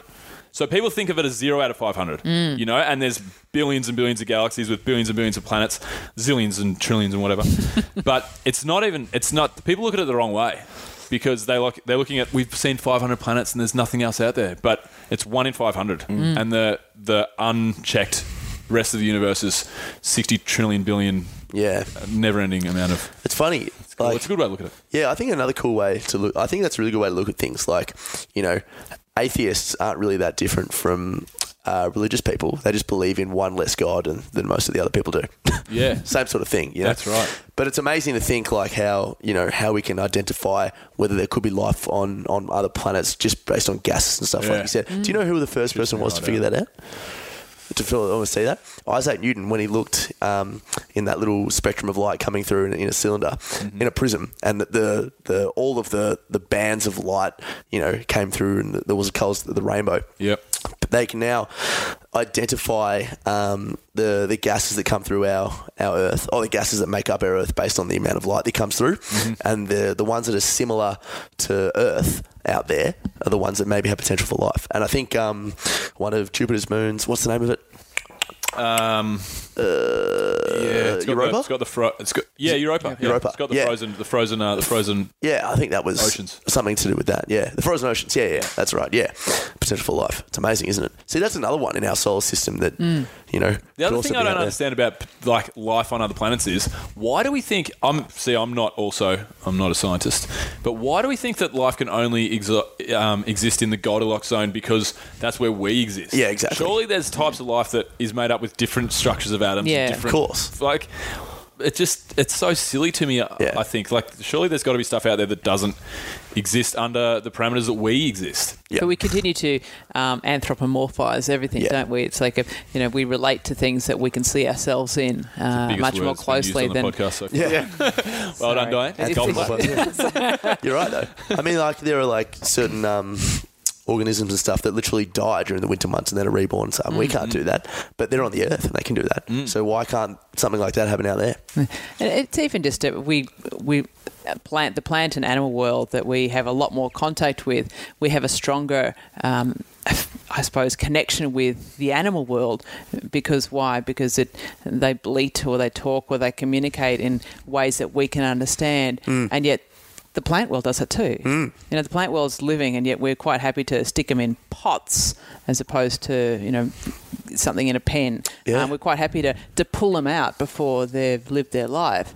And yet we talk about, no, you can't do that to, and don't put that animal down. So why do, what gives us the right to end the life of Definitely. something else? Anyway. I think, uh, was it Mac? Did you link me or was it Bill? So One of you guys. Oh, about the plants that plants have feelings? Yeah, have no, feelings. That, that was me. You yeah. guys laughed at me. No, uh, no they, they are. Bullshit, they that was me. No, Scientific. I, I told you how I was doing it after a D M T thing. Oh, no, no, no, no. I, I linked he, that to Tommy last week. Yeah, he linked me an actual article. Me and Jill were talking about it. Yeah, science I don't discovered the plants have I'm, feelings. I'm with... Yeah, that right. to some degree. I think that I agree with that. Yeah, I mm-hmm. definitely agree with that. Because yeah. it's it's that it's another whole ridiculous conversation that we could try and have. Yeah, plants. It's like consciousness. Like why is consciousness inside of like our brain? Yeah, is our brain? Do we know for a fact that our brain is what creates consciousness? And how did it get there? Why is it there? Why does it leave? If plants are a living thing, what's to say that they don't have a different? Yep. Sp- And and they, they definitely communicate with each other. They, yeah, they do. Yeah, absolutely. And they and if like if a plant if, if there's a predator on some certain plants, they release pheromones that will put that predator mm, off. Exactly. Like they know how to you know stick up for themselves and stay alive. So what were you what were you talking about when you had? I was just saying that yeah, plants. Oh, we def- gave you shit because we gave you shit, but yeah. Maybe it wasn't on the podcast. Maybe we were just talking, but yeah, definitely. Um, yeah, plants. They. I was, I'm just going to repeat everything Dianne said. Yeah, they communicate and they have feelings and mm. yeah, Avatar they style. Learn. Like that they can uh, see things just differently to how we see things. Like there's um, evidence that plants, when they're laying down their roots, um, they will start to a root will start to move around a rock before it even touches the rock. It's like oh, there's a rock there. I better go around that. So just because they haven't got eyes doesn't mean mm. it can't see or sense things. Is anyone keen to eat a salad right now? I'm definitely not. Please don't eat me. uh, that was the biggest E T voice too. um, so we moved a little bit away from space, but it's yeah. still... That's good. You know, that's it's, all, it's all part of... I guess it's... Stuff. We're all connected. It's We're all yep. connected. It doesn't matter what. We're all... What do they say? You know, we're all made of stars. Yeah, that's right. I, uh, I actually touched on this in my book. Um, I, Let's I, just give it a plug. I mentioned, uh, I mentioned that um, we are just consciousness and we are like sunbeams. We don't know where... So you're, you're physically sitting over there and I'm here. Mm. But you have this energy around you that I don't know where you stop and I start. Mm. And we are sunbeams just like meeting other sunbeams. And just like a wave in the ocean doesn't... There is, you know, no start and stop to that wave because it's it's forever going. Mm. So, you know, when, um, you know, a real classic example is someone's radiating heat. That's, you know, mm. it's off them, but you can feel their heat, you know, thirty centimetres away or so. That's what, you know, consciousness is, is and that's, you know, our energy. Mm. Mm, definitely. What do you think about um? What do you think about terraforming Mars? All this talk mm. that Elon Musk. Obviously, if you guys are over there, Elon Musk probably can't nuke the poles, but um, I hope not. But um, obviously, it's a very Very fan, um, fantastical idea. I don't know if that's a word, but to to terraform Mars. Mm. There's a lot of guys that believe that's the future of mankind, um, that we have to terraform Mars. Obviously, Mars One's just a step to just have a colony on Mars without mm. terraforming it. I'm not going to pretend that I know how long it would take to terraform Mars. I know that there's ways that we can do it. Yep. What's your thoughts on the future of living on Mars? For the yeah, for listeners, can you do I just Define. Terraform? Yep. Terraform means turning Mars from an uninhabitable planet the way that it naturally is to a habitable planet. Okay. And we can we can we can do, we can put the changes in place to make that happen. And so like what the, Dubai's done to the desert? Well, it's the, the key areas of terraforming. Um, I'll just touch on that before I discuss the um, why you know the, the pros should, and cons should. and what Mars One's position is on this.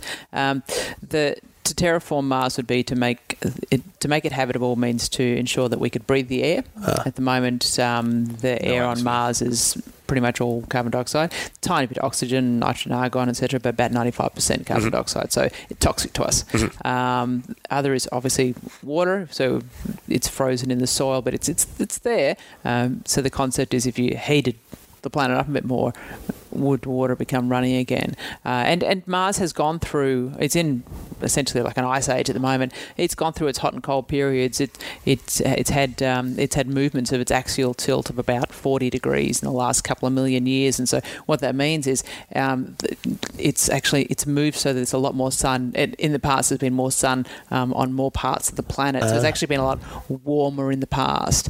Um, so the idea of having had liquid water on Mars in, you know, uh, millennia and um, billions of years ago, not out of this concept at all, or out of this world. Yes. Thought, well, there's uh, all the formations in the in the in the um, soil, mm. in the, where it looks like old running remnants of where a river would be, and where yeah, you see like yeah. um, parts of it like meandering off, Ge- and you see those kind of formations of what horseshoes. And yeah, correct. And, and some of it's um, dust formed, and some of it is uh, historically been potentially thought to be created through through movement of water. Mm. Oh, lava has been a big one as well. Has mm, formed yeah. a lot right. of the the, um, the of shapes of the planet. So, um, and impact craters is another one too during the bombardment period. Yeah. Um, the, the northern plains is thought to have been an area that might have been hit by the size of something like Pluto. So huge. About forty percent of the planet was from a single, like the, the plains is about from a single impact. Um, so could terraforming happen? It could. The concept could work. You'd have to heat the planet up, and so to create greenhouse gases. We're yeah. very good at Creating heating things up. Really oh. good at that on this planet. Do what we did here. Really yeah. good. Um, I did pretty well. I had a, weather... had a big meal just then. And it's really warm in here now. Yeah. Thank you, Tommy. Um, thank you. Thank you. Could we do it in a way that is controlled? I think we find that very challenging to do on our own planet. Um, That's what I get, mean. That's yeah. the question I wanted to have, because everyone's talking about for humanity to... Um, to survive forever, what we're doing with this planet, we have to terraform Mars. It's like, hang on a fucking second. We're not going to eradicate... We, whatever we do with this planet, we're not going to eradicate every single human. If we have the ability to terraform Mars... why don't we just fix up Earth? Yeah. That's a big question. Um, so, yeah, I, I think that it would be a challenge for us and maybe a lot of hubris or pride uh, to think that we can go and just, well, we can't quite get it right here. Let's go to this fixer-upper of a planet. Yeah. She'll be right. Yep. Just tweak a few dials and she'll be perfect. We'll live there forever and ever, amen, and we'll be fine. Um, I think it's pretty, you know, big of us tiny little ants sure. that we are in the universe to think we could do that. Agreed. I think we could. I think we'll terraform Mars though. You know? In the future. Well, you just think of like what people thought, like that physically impossible book I was talking about. What you think people thought was impossible five hundred years ago and what mm. we're doing now. Ugh. Imagine if we're around in five thousand years. We'll have a, like, it won't, we'll, just with science. Yeah. That's what I'm going to say. Just with science. Just with science. But with, um, what did he say? Science the shit out of it. Yeah. Yeah. Science it up. Yeah. Shit out of it. Well, you can imagine um, thirty years ago, someone looking at an iPhone. That's right. Yeah. That's what I mean. Mm. Uh, eighty years ago, telling them that we're going to, A, the moon, yeah, and mm. B, now Mars. Yeah. So definitely. I think it's probably, I think we'll probably do it. But, um, yeah, cool. Do you want to throw to uh, some segmentation? For sure. All right. Did you know is a little bit of a game. Um, I like to, uh, I'll ask a question. It's like kind of like a little fact thing, and you have to sort of guess. So I'll give you three possible answers, and you have to guess um, where it came from. Okay, I'll give you an example. Um, where did the handshake come from? Okay. Mm-hmm. Was it A, B, or C? The handshake actually came from showing your right hand to show that you were trustworthy because you didn't have a gun behind you. Okay? Simple. Where did the military salute come from? A, holding heavily armoured guns above one's head when trench walking. B, Nazi Germany, derived from the Hitler greeting or Nazi salute. We've spoken a lot about Hitler on this. Or C, medieval times when lifting a veil off a knight's armour to speak to the king. Uh, C. C? Dianne, what are your I'm thoughts? I'm going to go with C as well. C? Bill? Throw something in there just to be stupid. Uh, I think A. A? I think A. Yeah. I don't think the Hitler thing. Don't think B. It was C. Hey. It was C. There you go. High fives it out. Yeah. So they used to lift their veil and um, speak to the king, so that it became nothing there. Yeah, pretty interesting. Alrighty. How long does it take for the average person to fall asleep? Is it A, seven minutes, B, fifteen minutes, or C, twenty-six minutes? Bill. Put Google away, mate. Oh, no. Just yeah. Um, B. fifteen minutes? Yeah, if that's what B was. Fair enough. He's only had again. No, I was trying to figure out. Yeah, go on. Get B. YouTube no, off, mate. B. Dianne. B sure. It's definitely B. Um, well, it's somewhere between seven and fifteen, so I'm going to go with fifteen. I okay. actually think it's seven. It's Macca is correct. Yeah. yeah. Really? Seven minutes. Before you had the answers, I was going to say six. Six minutes? Yeah. Yeah. It's interesting really? to think how...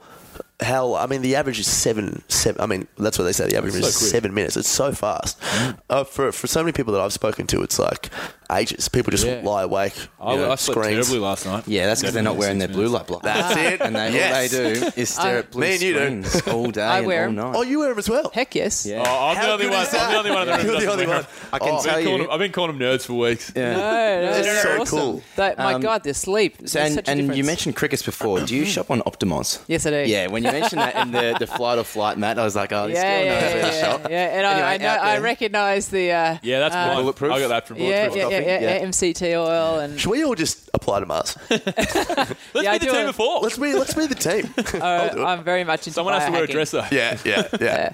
It's so good. Well, I mean, my next question was going to be, what are some of the things you guys do to help fall asleep or improve the quality of your sleep? Mm. So when did you get onto the blue blockers?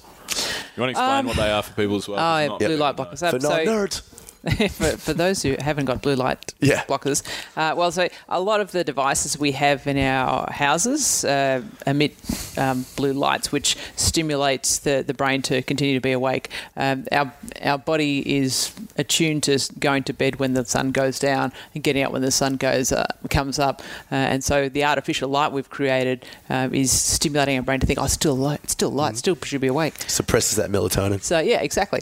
Um, and so the concept is by blocking these blue light, this blue light from uh, from going into the eyes and that's the brain, um, that you should be able to help manage that a lot better and, and be able to sleep better. Because a lot of people don't sleep well because they keep using their devices at night or watching T V yeah, or whatever. Yeah, yeah, right yep. close to their eyes as well.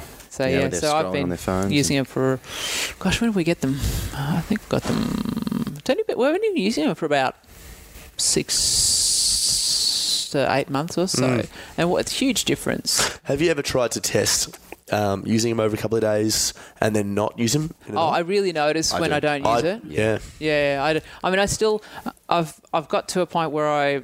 I've, um, my quality of sleep is really good. Like I get about uh, minimum around fifty-five to sixty percent deep in R E M mm. sleep. So, do you have that little app that yeah, shows that? I yeah, I track my sleep, yeah. Yep. Um, and my sleep efficiency is usually up around ninety percent. Excellent. Uh, but it's because I do a lot of this. Yep. So. But they're the things you have to put in place. I mean, yeah. we, we've gone to the extreme and making our life the way it is now, and mm. we're primitive beings, really. And yet we have to go to the other extreme to make sure we still get that quality of sleep. Yeah, yeah. And we're mam- we're mammals. We are. It comes down to it as well. I mean, we we air condition our lives so much that we don't get exposed to the extremes of temperature that our bodies used to always uh, adapt to, because we naturally used to face extreme heat, extreme cold, and the different environments we've lived in. Uh, and so, you know, it, it means that we don't respond to some of those stresses very well, the physical stresses or emotional stresses. So, mm. um, hot, cold, thermogenesis and, and things like that are fantastic ways of, I guess, re-triggering some of that and, and improve sleep quality too. You sound like you uh, know how to biohack your body. Oh, Have I do done, a bit of that. Yeah, I love it. do you do you take smart drugs?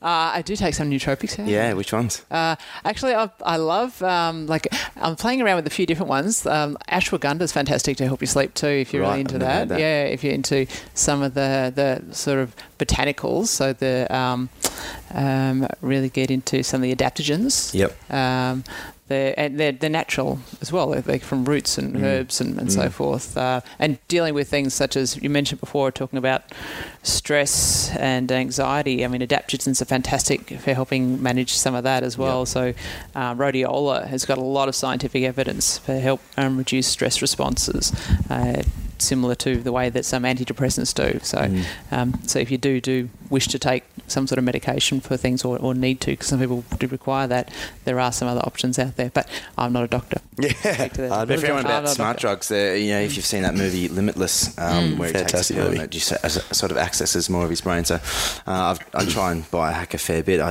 um, nootropics, uh, the blue light blockers, mm. uh, meditation, the flight or flight, uh, flight, yep. flight or flight sleep mat. Yep. Um, Have you got one of those? Tried it. Yeah. Didn't really work for me. Like it worked. I probably didn't do it for long enough. Mm-hmm. It was it was good.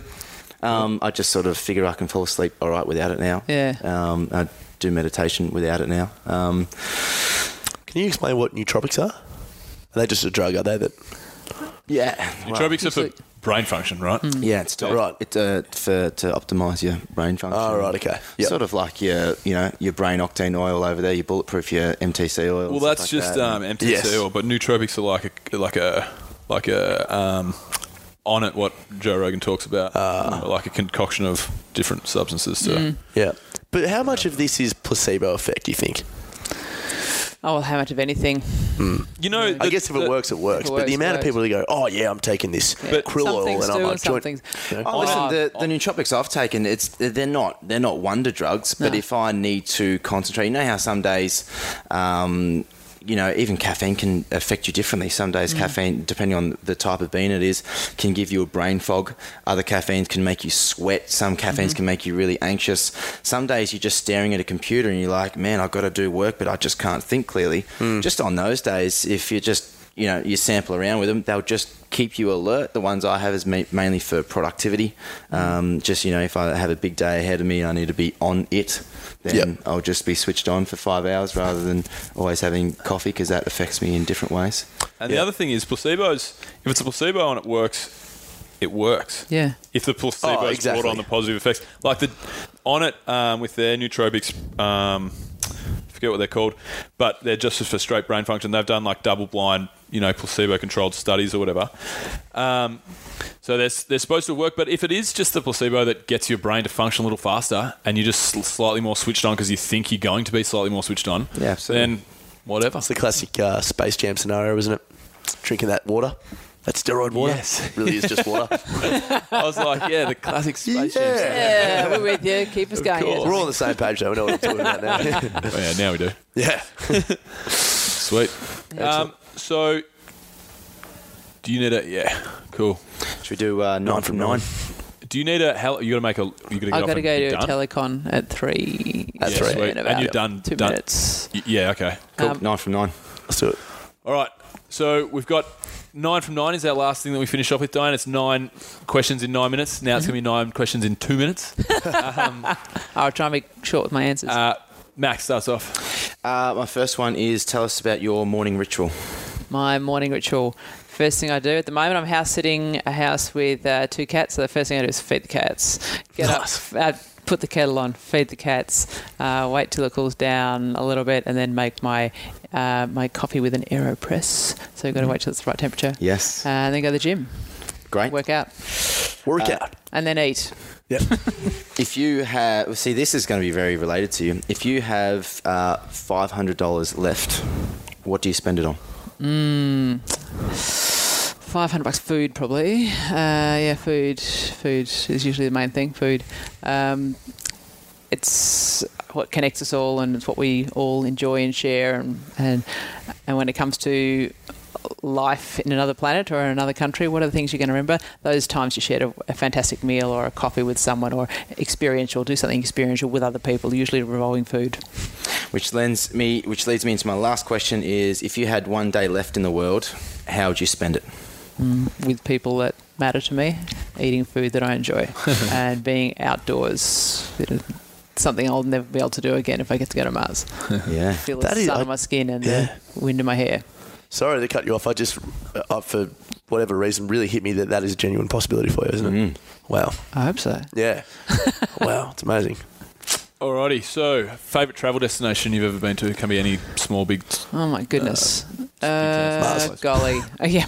Um, travel destination, Mars. Um, favourite? That's really tough. I've been to a lot of places. What's a good one? Um, I really loved living in Belgium. Mm. and I, But I think some of that is because it just gave me as well the opportunity to go and explore other places too. It yep. was a launch pad. For sure. To other parts of Europe. Um, I loved it, but I, I've loved travelling in Southeast Asia. I've loved...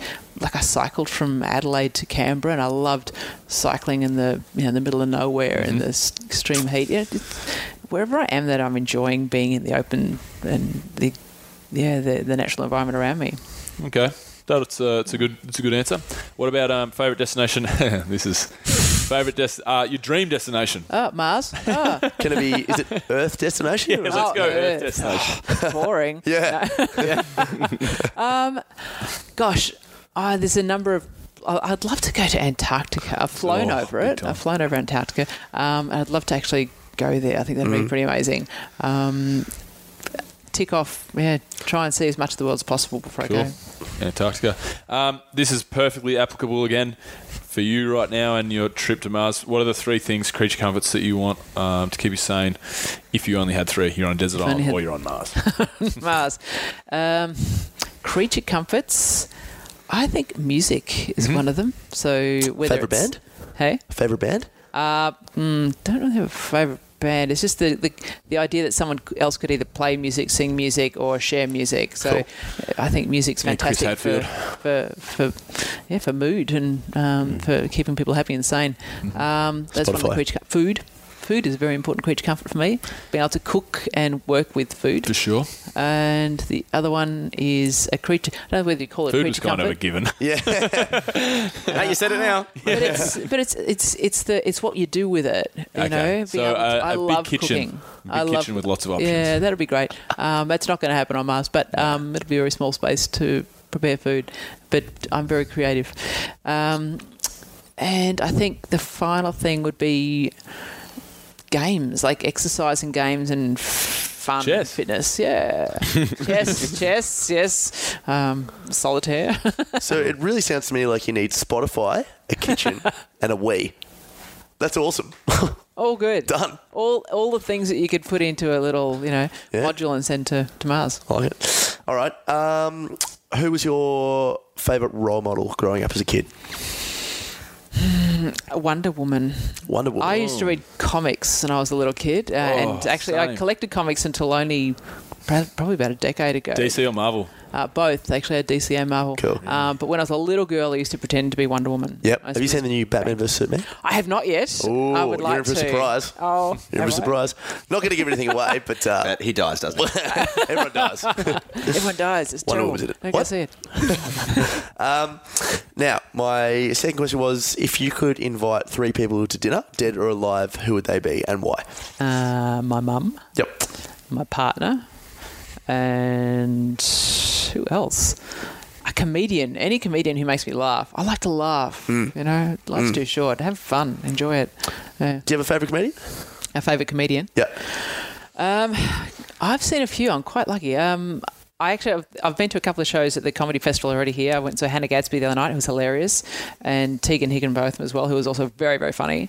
Uh, and one of the Mars One candidates, one of the other Australians, Josh Richards, is uh, a comedian. Really? Oh, right. Yeah. Is he at the Comedy funny Festival? Funny guy. No, he's, he's he did a show here in Melbourne. Oh, just I listened before. to a podcast he just did on the A B C. Oh, did you? The A B C podcast. Fantastic. About Richard Fein... Possibly so. Not Feynman. Yeah, yeah. Anyway, yeah. Um, yeah, so yeah, Josh is a comedian, very funny guy. Yeah, and he's, he's good. Been running this show called Cosmic Nomad, mm. uh, which is, I think it's in Brisbane at the moment. I can't remember, but it's just mm. about to leave these shores and go overseas. All right. And uh, final question, what do you like to do in your downtime or spare time? In my downtime, I like to learn. Cool. I continually research whatever interests me, whether it's how to biohack better, uh, more about space science, um, a lot about what my body can and can't do, and, and if it can't do it, why not? So I'm going to make it. Yep. Uh, yeah. And, and my PhD. So, you know, my PhD is in uh, environmental engineering and food waste. And so this is a really important issue for this planet around in, around uh, greenhouse gases. So, and that's what I'm trying to do, work on that mm. and make a change there. All right. Um, we didn't actually give you enough time because I know you got to go to touch on your project that you're working on, but this is the time that you can give a bit of a shout out to what you're doing, yep. um, anything you want to plug, and then how people can find you. So, yep, just um, yep. So my research project, it's called Watch My Waste, uh, w w w dot watch my waste dot com dot a u. So it's about reducing food waste in the hospitality sector. We've all been to many restaurants and pubs where they give you a schnitzel the size of your head that you're never going to finish, that mm. can feed a family of three. Um, so, you know, it's really about how can we make a difference there. Uh, and so we're still recruiting businesses and you know, keep on, keep on coming on. Um, and that's going to be going for a while yet before I get to Mars. It'll be finished though. Um, so that's, I guess, the main thing I'm trying to plug. And if people want to follow me, I'm on um, Twitter. Light and Portable is my handle, which is... okay, cool. Uh, and uh, uh, Instagram, Dianne McGrath, um, and Facebook. So um, Dianne McGrath, Mars One astronaut candidate. We'll Excellent. put links to all that in the show notes. Um, Dianne's Watch My Waste and all of her, all of her socials, so you guys can find her. So, we good? All, all yeah, good? That was awesome. Yeah. Excellent. Thanks, Thanks so much. So Thanks interesting. A lot, Dianne. Oh, that's all right. I could have stayed here and chatted for hours. Yeah. Like, oh, I actually have to. Alrighty. So, that's a wrap. All right, guys. Thanks for listening. If you enjoyed that, please head to our YouTube channel to subscribe. And uh, and also the show notes can be found at w w w dot adventure fit travel dot com uh, forward slash radio. Then don't forget to check out true protein dot com dot a u. Use the code A D V F for ten percent off anything in their store. And use the code radio at w w w dot adventure fit travel dot com for ten percent off any and all trips. See you next